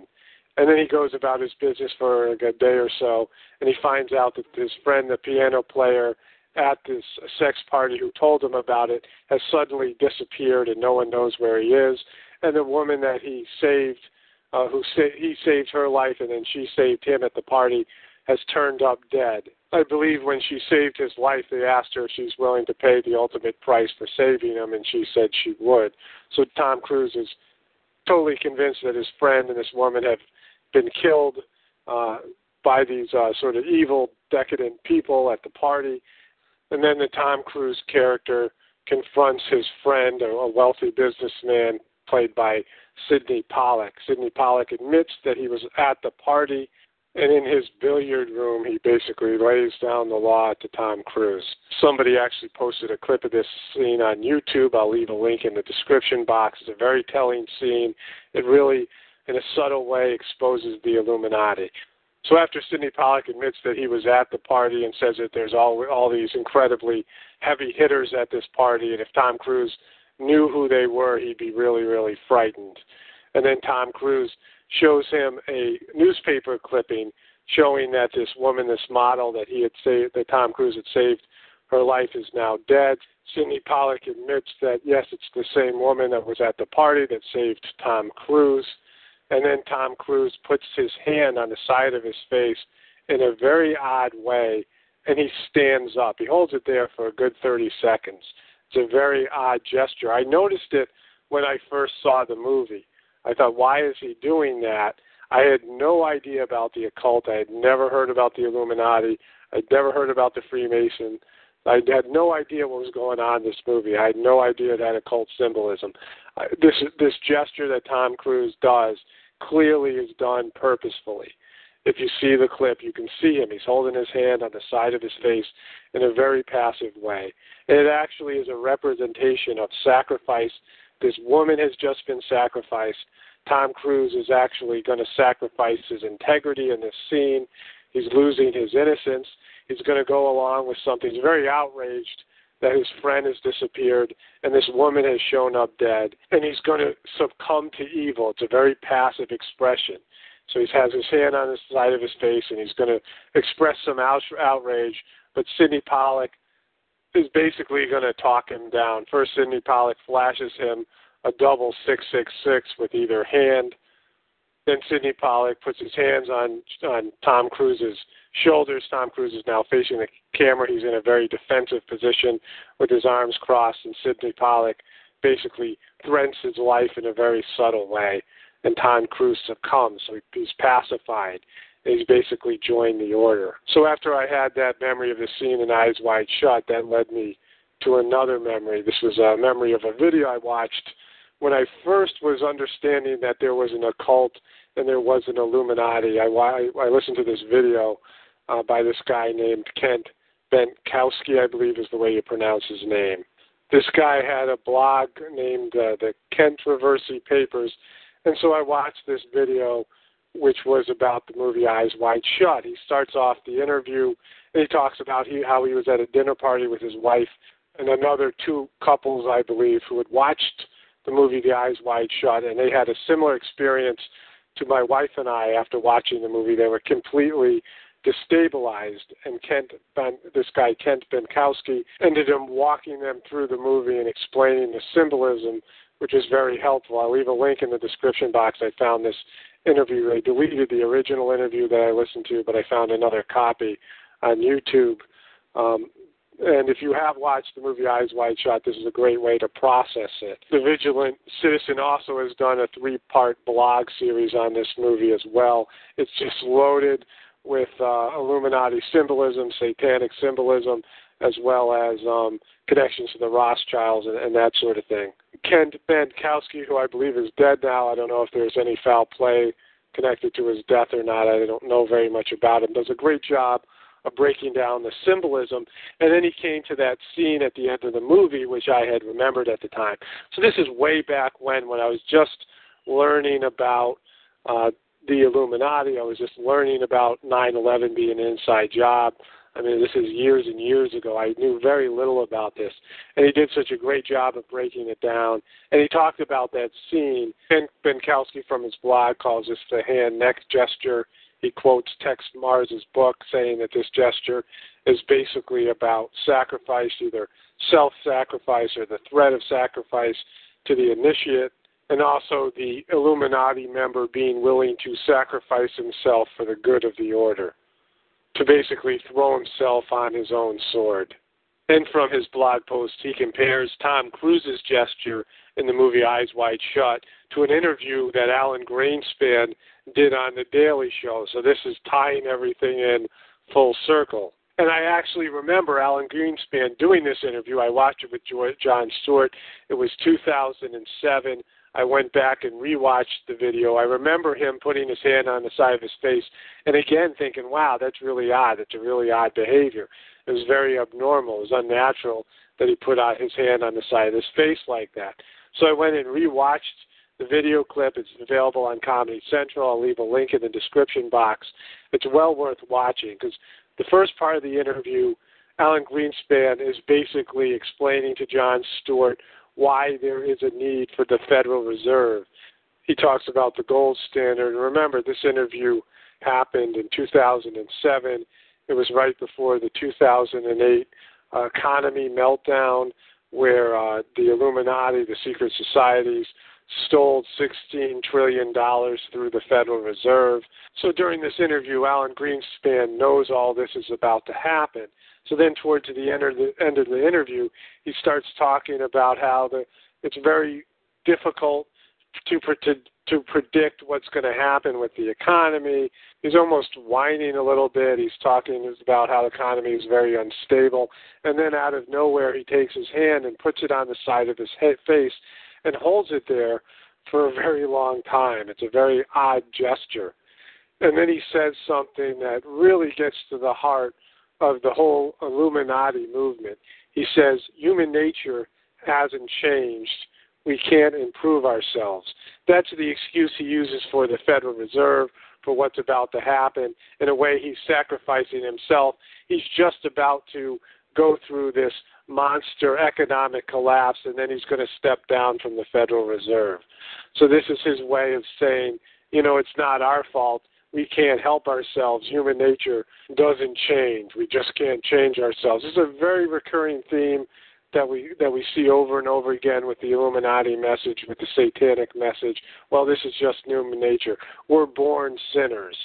This is something they've they've infused into the religious organizations. They infuse through the media. It's just human nature to lie and cheat. We can't help ourselves. This is something I'm going to cover a little bit more towards the end of the video. So this brings us full circle back to Jon Stewart. We flash forward eight years to two thousand fifteen. Jon Stewart has just announced his retirement from The Daily Show. He's stepping down. He's been this iconic figure.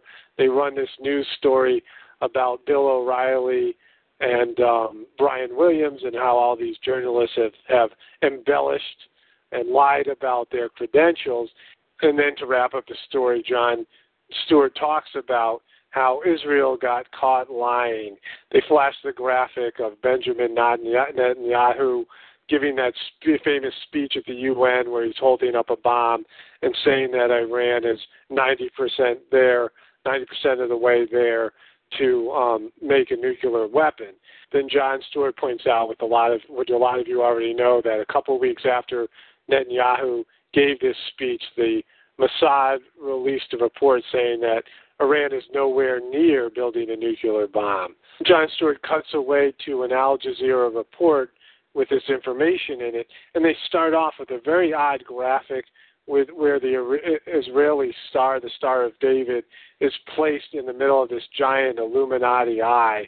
And then as they cut back to Jon Stewart, he has his hand over the side of his face. And if you ever watch The Daily Show, one of their sort of running gags is to have uh, some sort of um, odd report, some sort of uh, report about somebody's incompetence, and they come back and Jon Stewart has a funny expression on his face, and everybody's been trained to laugh and sort of dismiss.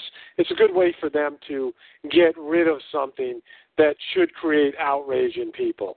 This is what stand-up comedy has really done. I'm going to talk a little bit more about this towards the end of the video. But Jon Stewart has used this tool. They have used Jon Stewart as a disinformation agent who puts all this information out to people, and then he diffuses it like a steam kettle, uh, like a pressure cooker, where you take off the, the top to the pressure cooker and it lets out all the steam. Laughter lets out all the steam. So this is the kind of disinformation agent that Jon Stewart has become, what they've used Jon Stewart for. Jon Stewart and Stephen Colbert and a lot of these other comedians have helped the Illuminati, have helped the powers that be to get people to accept things and normalize things that they shouldn't. they do these reports and everybody gets outraged and they say, oh, this is terrible, and they laugh it off, and then it becomes normal. We just accept it. It becomes part of our normal society. So they cut back from this report, and John Stewart has his hand on the side of his face. This is something that is staged. Again, this is a running gag they have on Comedy Central, on The Daily Show, and they use this opportunity where Jon Stewart is going to be in a pose after they return from a video clip. And there he is with his hand on his face, and for a very long time, it's probably about fifteen or twenty seconds. It seems very abnormal. It's a very unnatural position, and it represents sacrifice. It's Jon Stewart sacrificing himself for the good of the order? Is America sacrificing itself for the good of the order, if they're good for Israel and fighting Israeli wars for them? What is this? Uh, what is actually the sacrifice that's being demonstrated? There's a lot of possibilities here. You guys can all voice your own opinions in the comments. I'd like to hear what other people think about this. I know this isn't the first time that Jon Stewart has made this hand gesture. Actually, I pulled a screenshot for something that had to do with the I R S. I never did a video on it. I have no memory of why I pulled the screenshot, but there's a picture of John holding his hand. This time it's over his eye as well, but I've seen him do it just on the side of his face. So this is a hand gesture that he's, he's done particularly. I think it's uh, demonstrates a p- person in a position of authority within the order. That's my sense of the thing. Of course, Alan Greenspan would have a very high position in the order. And then there's what Tom Cruise, who is another iconic figure, represents in the movie Eyes Wide Shut, which is a very iconic movie. So here's we see this very rarely used gesture and how it's played out in these three different areas. But going back to Jon Stewart, we're just beginning to go down the rabbit hole because there's so much more information here. Then I started having memories about his movie that he just released in the past year. Jon Stewart released a movie, and it was very negative towards the Iranian people and the Iranian government, and the Iranian government claimed that Jon Stewart was a C I A Mossad agent and he was doing disinformation, which, of course, Jon Stewart mocked. The movie originated from a report The Daily Show did. They sent a correspondent to Iran, uh, Jason Jones, and he interviewed an Iranian reporter. And that Iranian reporter was arrested because the Iranian government felt that Jason Jones, this fake reporter from The Daily Show, was a C I A agent, and that this reporter was giving information to this comedian. Now, on the surface, most typical American people would say this is just an Islamic paranoid government that's making an outrageous claim. Clearly, Jon Stewart, clearly Jason Jones, clearly The Daily Show is not connected in any way to the C I A. They're comedians. They're jokesters. They're, they do fake news. They make light of news. But they did a very hard-hitting piece on the elections in Iran. And then the Iranians arrest this reporter, and then he writes a book, and Jon Stewart does a movie about how this reporter goes through all this torturous, this Islamic torture that he goes through to eventually be released. So that's Jon Stewart's movie. But why would the Iranians think that something as silly and as light and uh, inconsequential as The Daily Show could actually be a C I A front? And now all these people would say, yeah, that's ridiculous, and just dismiss it out of hand. But what evidence do we have as Americans that this is actually true, or this could actually be true? Well, let's look at the Ben Affleck movie, the Academy Award-winning Ben Affleck movie that I think won the Academy Award in two thousand thirteen, was based on a true story where a C I A agent posing, posing as a film director for a science fiction movie that they were allegedly or lying about, saying that they were going to film out in the Iranian desert, went into the Canadian embassy where they were hiding six potential American citizens that were going to be hostages if they didn't get them out of there, and they smuggled them out of the country. So you had this complete deceptive, uh, historical deceptive narrative where the C I A, posing as basically um, entertainment people, as a movie crew, duped the Iranian government. So we've already had the situation, fool me once. So it isn't some crazy Islamic people being whacked out of their minds and coming up with these incredibly paranoid ideas. This is already played out. This is this historical narrative that has already happened to them. And then there's, of course, the fact that the C I A, sixty years ago, they've just admitted to this on the sixty-year anniversary, Operation Ajax, where the C I A created a civil uh, disturbance by bribing a bunch of thugs to create uh, dissension and overthrow the highly popular and very moderate leader who was about to take Um, a lot of the profits, profits from British Petroleum, and of course there's uh, an Israeli angle to this story as well. So the C I A went in there and took out this moderate, democratically elected leader. By all accounts, was a very good and noble man, and they placed in the Shah of Iran, who was a very bloodthirsty, brutal dictator. His people suffered for a number of years. There was an uprising, and that gave way to the radical Islamic right-wing government they have today, and the riots and the hostage-taking, which led to the movie Argo. So what else might the Iranian government find suspicious?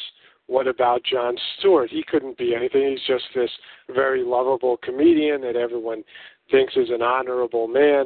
This is a from the website free the earth dot com, talking about Jon Stewart and his brother. Jon Stewart and brother Larry are a bad joke. How much do we really know about funny man Jon Stewart, whose political satire is the main source of news for many Americans who watch The Daily Show? First of all, Jon Stewart's real name isn't Jon Stewart. His real name is Jon Stewart Leibowitz. He dropped the Leibowitz from his name and has changed the spelling of his middle name from Stewart to Stewart. Why? Because he wants to hide his connection to his Jewish Zionist older brother, Larry Leibowitz. Jon's older brother, Larry Leibowitz, is none other than the chief operating officer of the New York Stock Exchange.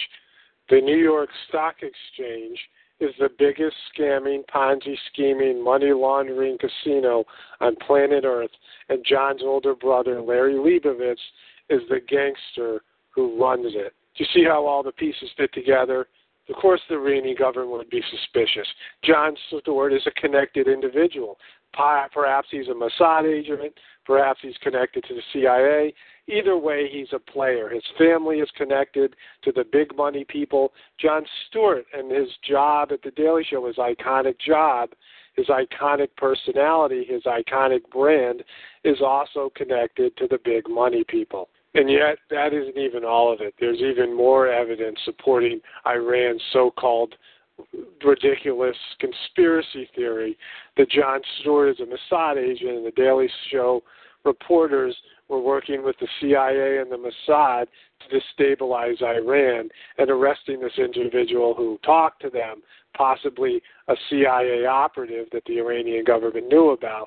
There's a lot of information about the company that owns The Daily Show and how they're connected to the C I A. The company that owns the Comedy Central network that The Daily Show on is Viacom. Viacom is owned by C B S. So we talk about C B S, we're talking about their logo and the all-seeing eye. C B S was originally called the Columbia Broadcast System.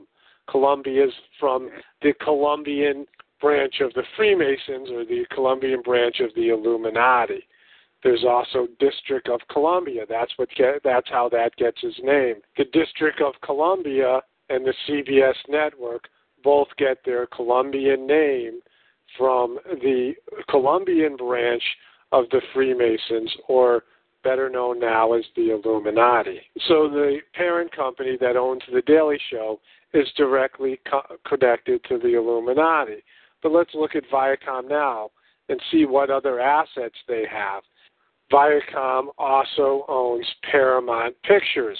Paramount, if you remember, is the motion picture company that uses the mountain that looks very much like a pyramid as their logo. So you have the evil all-seeing eye of C B S, and then you have the um, the p- pyramid-looking mountain for Paramount. But then the other television networks, they own M T V, they own V H one, they own Nickelodeon. All of these programming networks have been very instrumental in degrading the morality of our young people. If you look at the programming on Nickelodeon, these very ugly, abusive, violent cartoons have really degenerated uh, the mental capacity and the morals of young people for many generations, and then they graduate up to M T V, which has been just this moral cesspool, and then you end up in Comedy Central, where you have, again, this idea of comedians, stand-up comedians. And I'm a big fan of stand-up comedy. I love stand-up comedians all my life, but I've recently, in the last so many years, realized how much stand-up comedy has really degraded the morals and the ethics of the modern American people. They brought in so much filth through stand-up comedy, and we laughed at it, and it all became normal. So many different vulgar expressions, so much, so many ideas about sexuality, and all these sort of degenerate things that you see stand-up comics saying, and we laugh at them, and they sort of bypass the censors, they bypass Um, parental controls, and they become normal. Sitcom, situation comedies have brought in a lot of moral degradation. So you see that Viacom owns all of these networks that have worked towards degenerating the morality of the American people. So you can see where the Iranian people and the Iranian government, look, if we know this, if I know this, and I'm just some guy who did some research and had some intuition in a meditative state about some of these things, and I've watched The Daily Show for a number of years, and I know a little bit about this kind of stuff, very little about the occult, and I can put this together, you can put this together, lots of us can put this together. So what can a whole billion-dollar government that has trained spies and has a trained intelligence intelligence agency, they're going to know Jon Stewart is connected to, to you know, all kinds of various organizations. Every famous celebrity, every famous person is connected to the Illuminati. Pretty much everybody knows this now, even incredibly brainwashed mainstream people who don't believe nine eleven is an inside job know about the Illuminati and their connection to the rap music industry, their connection to the entertainment industry, their connection to politicians and corporations. They know about the logos. They know about the the hand signals. So the Iranian government can put two to two, two and two together and think that this reporter and the Comedy Central news crew are coming to Iran to do a hit job for the Illuminati. But wait, there's even more. The famous investigative reporter Carl Bernstein, famous for Woodward and Bernstein, that supposedly broke the Watergate scandal that brought down President Richard Nixon, has an, an article about the C I A and the media, and he says, by far the most valuable of these associations. He's talking about the associations between the C I A and news organizations, direct links where the news organizations are reporting things the C I A tell them to report. And he says, by far, the most valuable of these associations, according to the C I A officials, have been the New York Times, C B S, and Time Incorporated. So the C I A has admitted to reporters that they have connections to the C B S network, which owns Viacom, which owns Comedy Central, and owns The Daily Show. And all of us probably know this already because the C I A and Mossad and these other nefarious organizations and the Illuminati run all of our media. I'm sure pretty much every person watching this video already knows this. And if we already know it, again, so does every other government, including the Iranian government. So when Jon Stewart sends a reporting crew, or the, the Jon Stewart's handlers or whoever sends a reporting team over to Iran to cover their elections, and they know that Israel is very connected and very powerful in the American media entertainment industry, and they are connected to Jon Stewart, Jon Stewart is connected to Mossad, they would be rightfully extremely concerned about having this crew over co- um, covering their elections, given the fact that Israel's doing everything in their power to find a way to bomb Iran and to stabilize their government, just like they're doing in every other country in the Middle East. So they were right to assume that this person, this reporter, this Iranian reporter, talking to The Daily Show was something that was not good for Iran, and more than likely he was a double agent or a spy reporting information to his C I A or Mossad handlers through the Daily Show network. Yesterday, after I finished the narrative up to this point, an interesting thought came to me, and today I did some more research, and it confirmed my suspicion. The thought was, why would the Daily Show send a reporter, a so-called reporter, to Iran? If you, if you're familiar with the way the Daily Show does their reporter pieces, they're mainly done in front of a green screen. They almost never send somebody out. One of their actors, one of their comedians, they never send them out into the field to do a real news piece.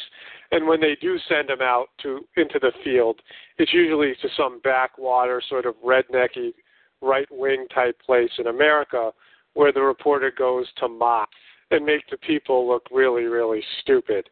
If the Daily Show comes to you and says, we want to interview you for a news piece, you say no. They're going to make you look stupid. They're going to edit in a way that makes you makes you look stupid.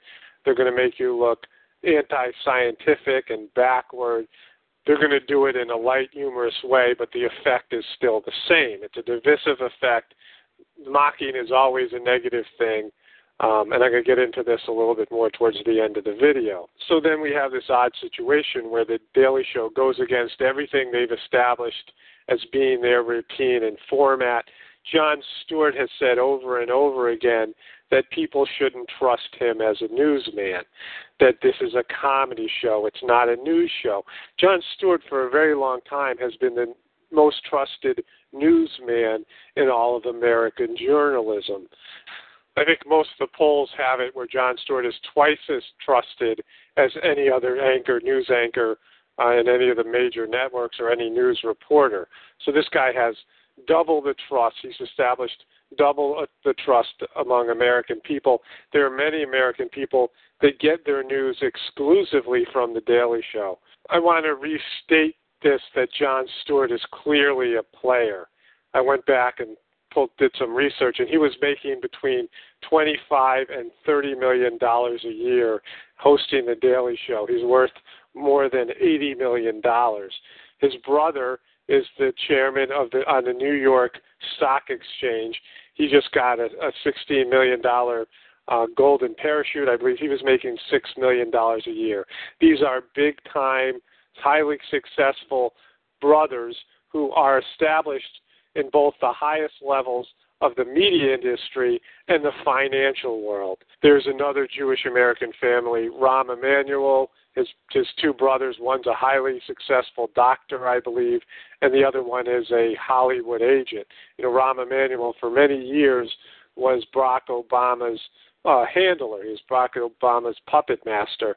And then he went on to become the mayor of Chicago. I believe that he was either in Mossad or he was in the Israeli army. So he was someone with dual citizenship, with dual loyalties, a very high position. His brothers also in very high position in American society. So we see this sort of thing again, this idea of double agents. I talk about this idea of worm tongue in another video where you have these players who may have loyalties to another country or the secret organization. I mean, we see this throughout the media and throughout the Hollywood industry and throughout the politics, where you have these secret organizations, whether they be religious or they, they're from another nation or they're the Illuminati, whatever they may be, but they put these people in high positions of power, and they're there to undermine the what's best for the American people, what's best for the people of the world. So you have Jon Stewart, who's clearly a player, The Daily Show, that's clearly a part of these organizations, sending a news team to Iran, and the Iranian government is justifiably concerned. So I went back and I watched all the various reports that Jason Jones did from Iran, and he clearly is doing a hit piece on the Iranian government. He's clearly doing some co- subconscious work on the American people, uh, hammering home a lot of ideas. He says over and over throughout the reports that Iran is evil. They're mocking the government in various ways and then talking about how the government there is is really, really oppressive. Now, the government there is oppressive, but, you know, there's a lot of oppression here in America. There's the drone strikes. There's a lot of evil here. There's a lot of evil with our uh, our close ally Israel and what they're doing in Palestine. Jon Stewart hasn't sent any of his news teams to cover all the drone strikes, say, that Americans are doing over in Iraq and other places, even here in the United States, the drone activity, or any of these arrests that people get for um, being a part of organic farming where SWAT teams show up at their front door and kick open their door because they're selling raw milk, and these sort of oppressive activities. There's a lot of oppression here. There's a lot of oppression all over the world, but they chose to go to Iran right before a very contentious election where they had riots. And then Jon Stewart goes on himself to say, he admits basically that Jason Jones is a spy. They say these things facetiously. They say these things with sarcasm or with irony. It's, again, they're using their comedic tools. They're saying, no, this is just a joke. But they are saying these words. The human brain on many levels doesn't process sarcasm. It doesn't process satire. On a subconscious level, on a spiritual level, there's layers of innocence within all people. So you have this very trusted newsman, you have this very trusted organization, you have a lot of people who get only their news from uh, this Daily Show, know nothing about Iran, and then over and over again they are saying these words, Iran is evil. They're saying this. They're saying these sorts of things, and they're doing it in a comedic way, so they have deniability. And again, if anybody says, look at what you're saying here, no, we're just a comedian. No, it's just a joke. So this is the thing we have with stand-up comedy. We have all these people who are able to put out ideas that are evil ideas. They're able to make rape jokes or something of that nature, things about horrific abuse, and they don't get the same kind of scrutiny that everybody else gets because they're saying, no, it's our job. We're just joking. They can say things and say, it gives them the, their permission to say things that other people can't get. It's the archetype of the fool, the archetype of the joker that gets away with things that other people can't get away with, and they put ideas out there into the public that then become normal and accepted. So much of our moral degradation has come through the role of stand-up comedy, has come through the role of these uh, agencies like The Daily Show that are working. You have these players. They're either Mossad agents, they're C I A agents, or they're part of the, the Illuminati, or all of the above, maybe just, just one organization. And they're able to infuse this moral degradation out to the American people and do it under the guise, oh, we're only joking. And this is how evil works in a very insidious way. It just slips in through the cracks and the and the crevices.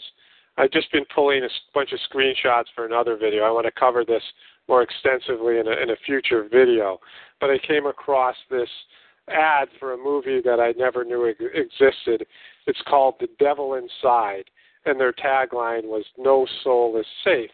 So I went and watched the trailer of the movie, and there's just Just the fact there are horror movies shows you how much influence there is with these dark entities, with these dark organizations, with this satanic organizations, with the Illuminati, and all these negative entities that are saturating the planet right now. The dark energy is overwhelming the planet right now. There's an imbalance between good and evil forces.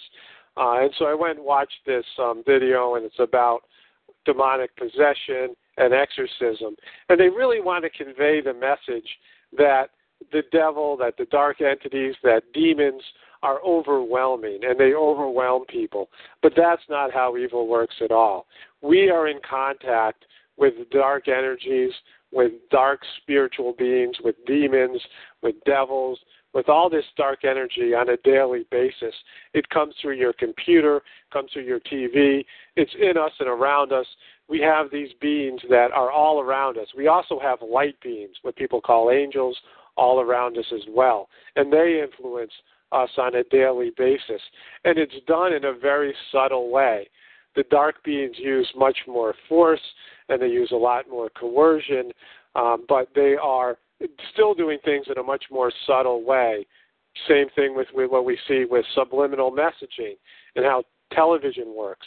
All of our electronic devices have a very dark energy that's associated with them. They have a negative effect on our spiritual beings, on our, our spiritual bodies, the subtle bodies that all of us are made up of. And all these dark energies have a gross effect, a very solidifying effect on our spiritual bodies. And so we are in contact with both light and dark energy all the time. And evil doesn't work. They're not going to throw some guy up on the Daily Show, some devil-like creature that has horns and looks like a bull and is beet red, has beet red flesh, and is going to say that he's the devil. What they're going to do is use people who have some positive characteristics. They're going to build a brand for this person, and then they're going to get this person to pass out dark energy to you, whether it's someone like Jon Stewart on The Daily Show or someone like Katy Perry in her music video. They're going to put their symbols, they're going to put their symbolism, they're going to put their ideas out with whatever vehicle they can, whether it be music, whether it be comedy. They're going to use these mediums to transfer this energy into you. And so, Um, again, this video is just another example where I'm talking about this idea of having a connection with the divinity within you, with the God within you. Because as you build up that connection, you get to see this other stuff more clearly, and you get to build up defenses, and the, the, the awakened spiritual energy that's inside your heart, the divinity that's inside your heart, is able to Um, cleanse you and um, help you purify yourself of all of this negative energy getting into you. So I'm going to cover you this much more extensively in future videos. I'm going to talk about how to recognize this dark energy. You can just see the patterns. The patterns are there time and time again. You can see behind the facade, behind the illusion. In this case, it's the illusion of stand-up comedy. But on a much, much deeper level, all of us have God within us. And any religion and any person telling you that you don't have God within you is steering you in the wrong way. They're doing the devil's work, in a sense. They're disconnecting you from your spiritual support team, from the light beings, from the energy that's within yourself, the love that's within yourself. This is the stuff that you have. These are the tools that you have to live a higher developed life on this planet, a planet that right now is saturated with dark entity, entities and dark forces. But if you connect to the God within you, you can live a much more balanced existence, even in these dark times. And any spiritual master in any country, in any religion, any saint, any highly developed spiritual being, they were just normal people like you and I who were able to connect to the divinity within them, and they were able to undergo incredible tests, incredible uh, battles with evil, where evil was just descending on them, and this drove them in deeper and deeper, where they connected deeper de- and deeper levels to the God that's within their hearts. They were, became more loving beings. They became a, a manifestation of God in human form. So this is something that's available to all of us. And you can't turn on the television now. You can't go on the internet.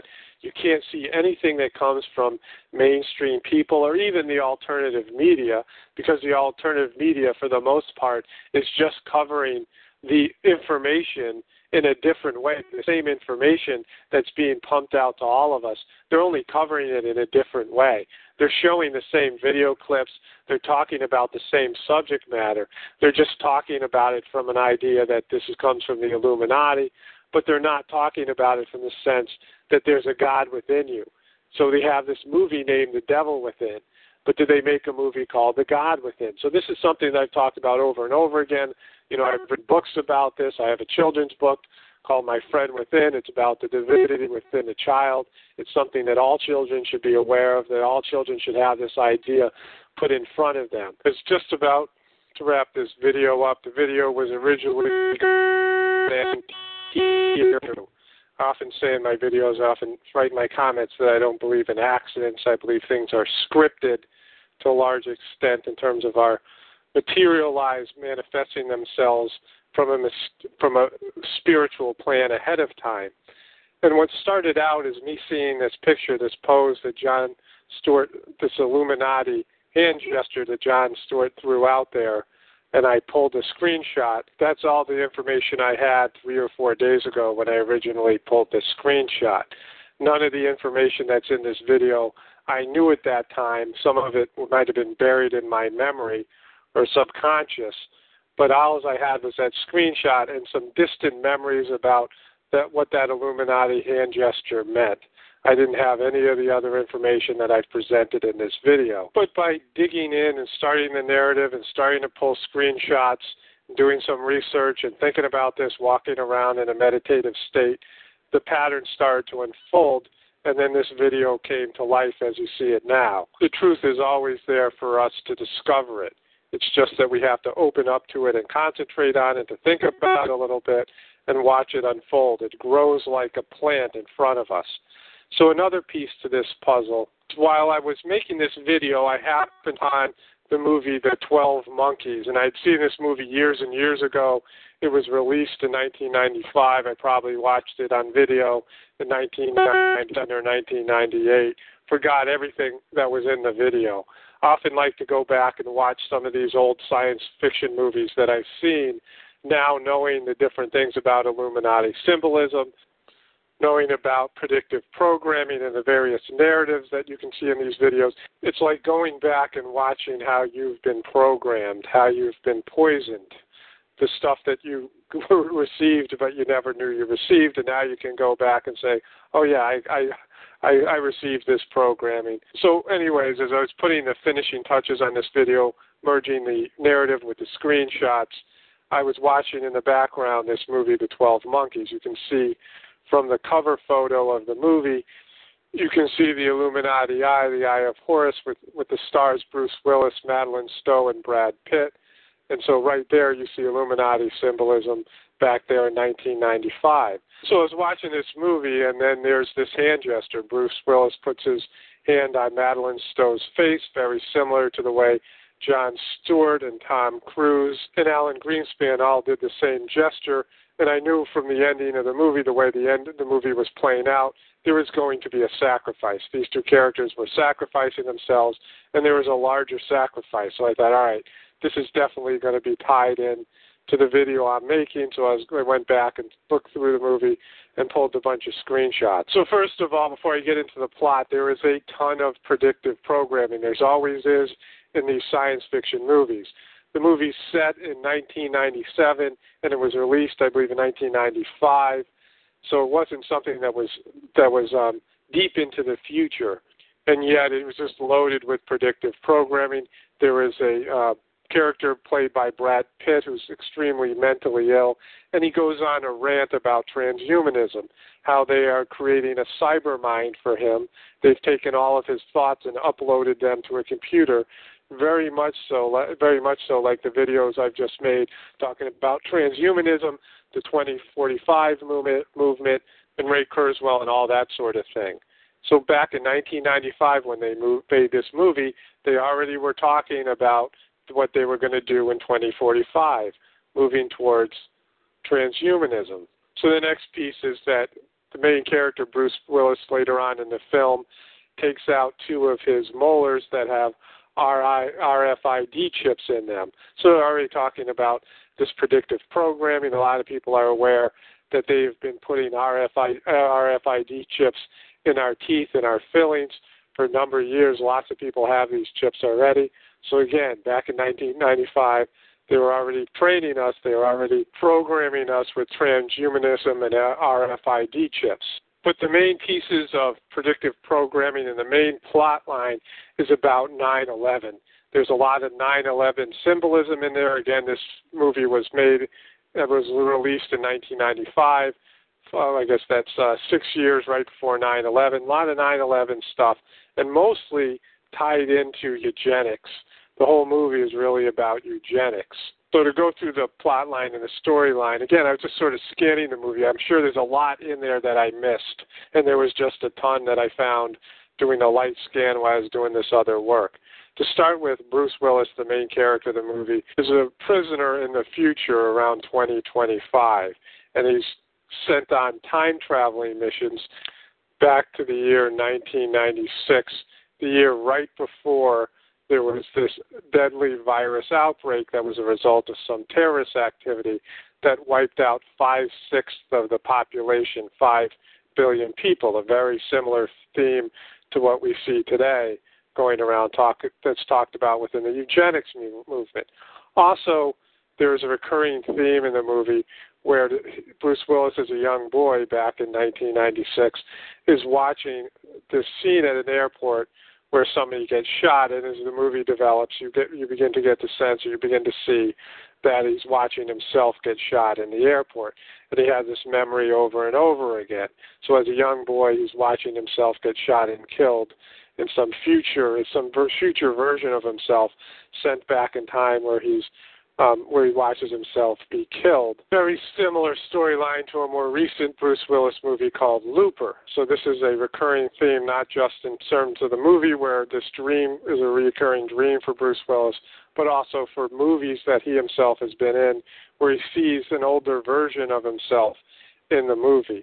So again, there's this huge die-off, this huge wipeout by a bio- biological virus that the scientists of the future are trying to understand so they can reverse the process. Everyone's living underground in this dark post-apocalyptic world. So as the ending of the movie plays out, it plays out at the airport. The climax of the movie is at the airport. This dream that he's been having his whole life took place at the airport. And this climax of the movie is just loaded with nine eleven symbolism and, predict- and predictive programming. You can see here is the two towers.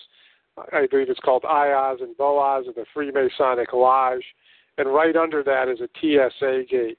And that's where the climax all plays out. This is where Bruce Willis' sacrifice is going to happen, again, with the sacrificial gesture. More on that in a moment. So the villain, the arch-villain, is going through the T S A gates. He's a mad scientist who's about to release this virus. He has purchased plane tickets for various airports around the world, and he had this has this deadly experimental virus, and he's about to release it all over the globe, and thus he's going to wipe out five billion of the six billion people on planet Earth. He opens up one of the vials and has one of the T S A agents sniff it, so he's already released this virus here at the T S A gate. And so this ties into nine eleven, the idea that through the T S A gate, these terrorist activities took place, this false flag took place, and this has been a virus that we're now on a path where they're going to wipe out five-sixths of the population or more. And then there's another piece of predictive programming. The T S A agent, after the villain is cleared through security, calls him back and, sh- and holds up a pair of the guy's underwear. Again, going back to the underwear bomber, the invasive nature of post nine eleven T S A security at airports. There's just so much predictive programming here, so much in this just one little scene. And then Bruce Willis crashes through T S A here. It's very much like the um, the security that's now in airports, so there's a lot of predictive programming even in that. He's intending to shoot this super villain. You already know what's going to happen because you've seen the dream over and over again. Here you can see these two Um, metal detectors where people are walking through very much look like the Twin Towers.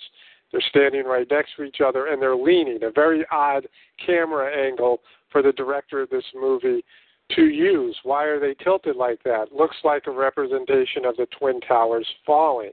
And so these two guys, these two cops, gun Bruce Willis down. You already know this is going to happen. Again, you've seen it over and over. And then we go back to that scene where Bruce Willis's character puts his hand on Mad- the Madeline Stowe character's face.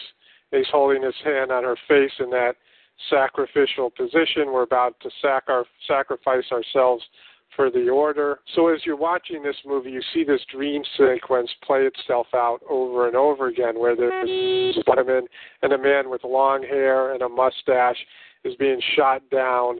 He's wearing this Hawaiian shirt. By this point in the movie, Madeline Stowe has dyed her hair blonde, and you know that she's the woman in the image. Bruce Willis, who has been bald all the movie, now has a wig on, and you already know that they're going to be sacrificed, that he is going to be shot down, she's more than likely going to prison. And so there's this idea of sacrifice. So you have this same hand gesture used here by Jon Stewart, used by Alan Greenspan, and also by Tom Cruise. And I happen to make it, be making this video about this very obscure hand gesture, and I end up watching this incredibly obscure movie that has this very similar hand gesture. Next scene is equally telling. Madeline Stowe, as seen in the dream or the memory, Bruce Willis's childhood memory, is seen running towards him after he's been shot, wearing the sacrificial red dress that you see so much in the Illuminati symbolism. And then she rushes to him, and while he's dying, he again places his hand, the sacrificial hand. This time he has blood on it, on the side of her face. She's blonde, the idea of these young blonde women, these young blonde sacrificial girls that are so much a part of these rituals. They have failed to kill the evil scientist. She's going to be arrested. No one's going to believe her. He's on the plane right now, traveling all around the world, releasing this virus. So they've both been sacrificed, but so have five hundred million people. And again, there's all this nine eleven reference in here. All this idea of eugenics is tied into this narrative. The two are going hand in hand. And so there's a huge sacrifice. This is a sacrificial movie, a sacrifice that just happened, a major sacrifice. Then after he is already dead, she takes his hand. His hand goes limp. She pulls it back up and places it back on her face. And so there's a very telling symbolism as well, as the police come and tear her away from the dead body. And as she's being arrested, she looks around the airport looking for Bruce Willis's younger version of himself. And she sees the younger boy watching the scene, watching himself be murdered years into the future. And he's crying. He's about to face a desperate situation on planet Earth. He's connected to an older version of himself on an interdimensional level. He's too young to realize it. And this scene, this life is going to play out for him, a very, a very desperate and difficult life he has ahead of himself in a very bleak post-apocalyptic world. The movie concludes now. The supervillain, the terrorist, the bioterrorist, is now on the plane. He sits next to this ghastly sort of creepy, pale woman who's very serious. She says to the man, "It's obscene, the violence and lunacy, shootings, even at airports now. You might say that we are the next endangered species, human beings." And the supervillain says, "I think you're right, ma'am. I think you hit the nail on the head." And the woman says, "Jones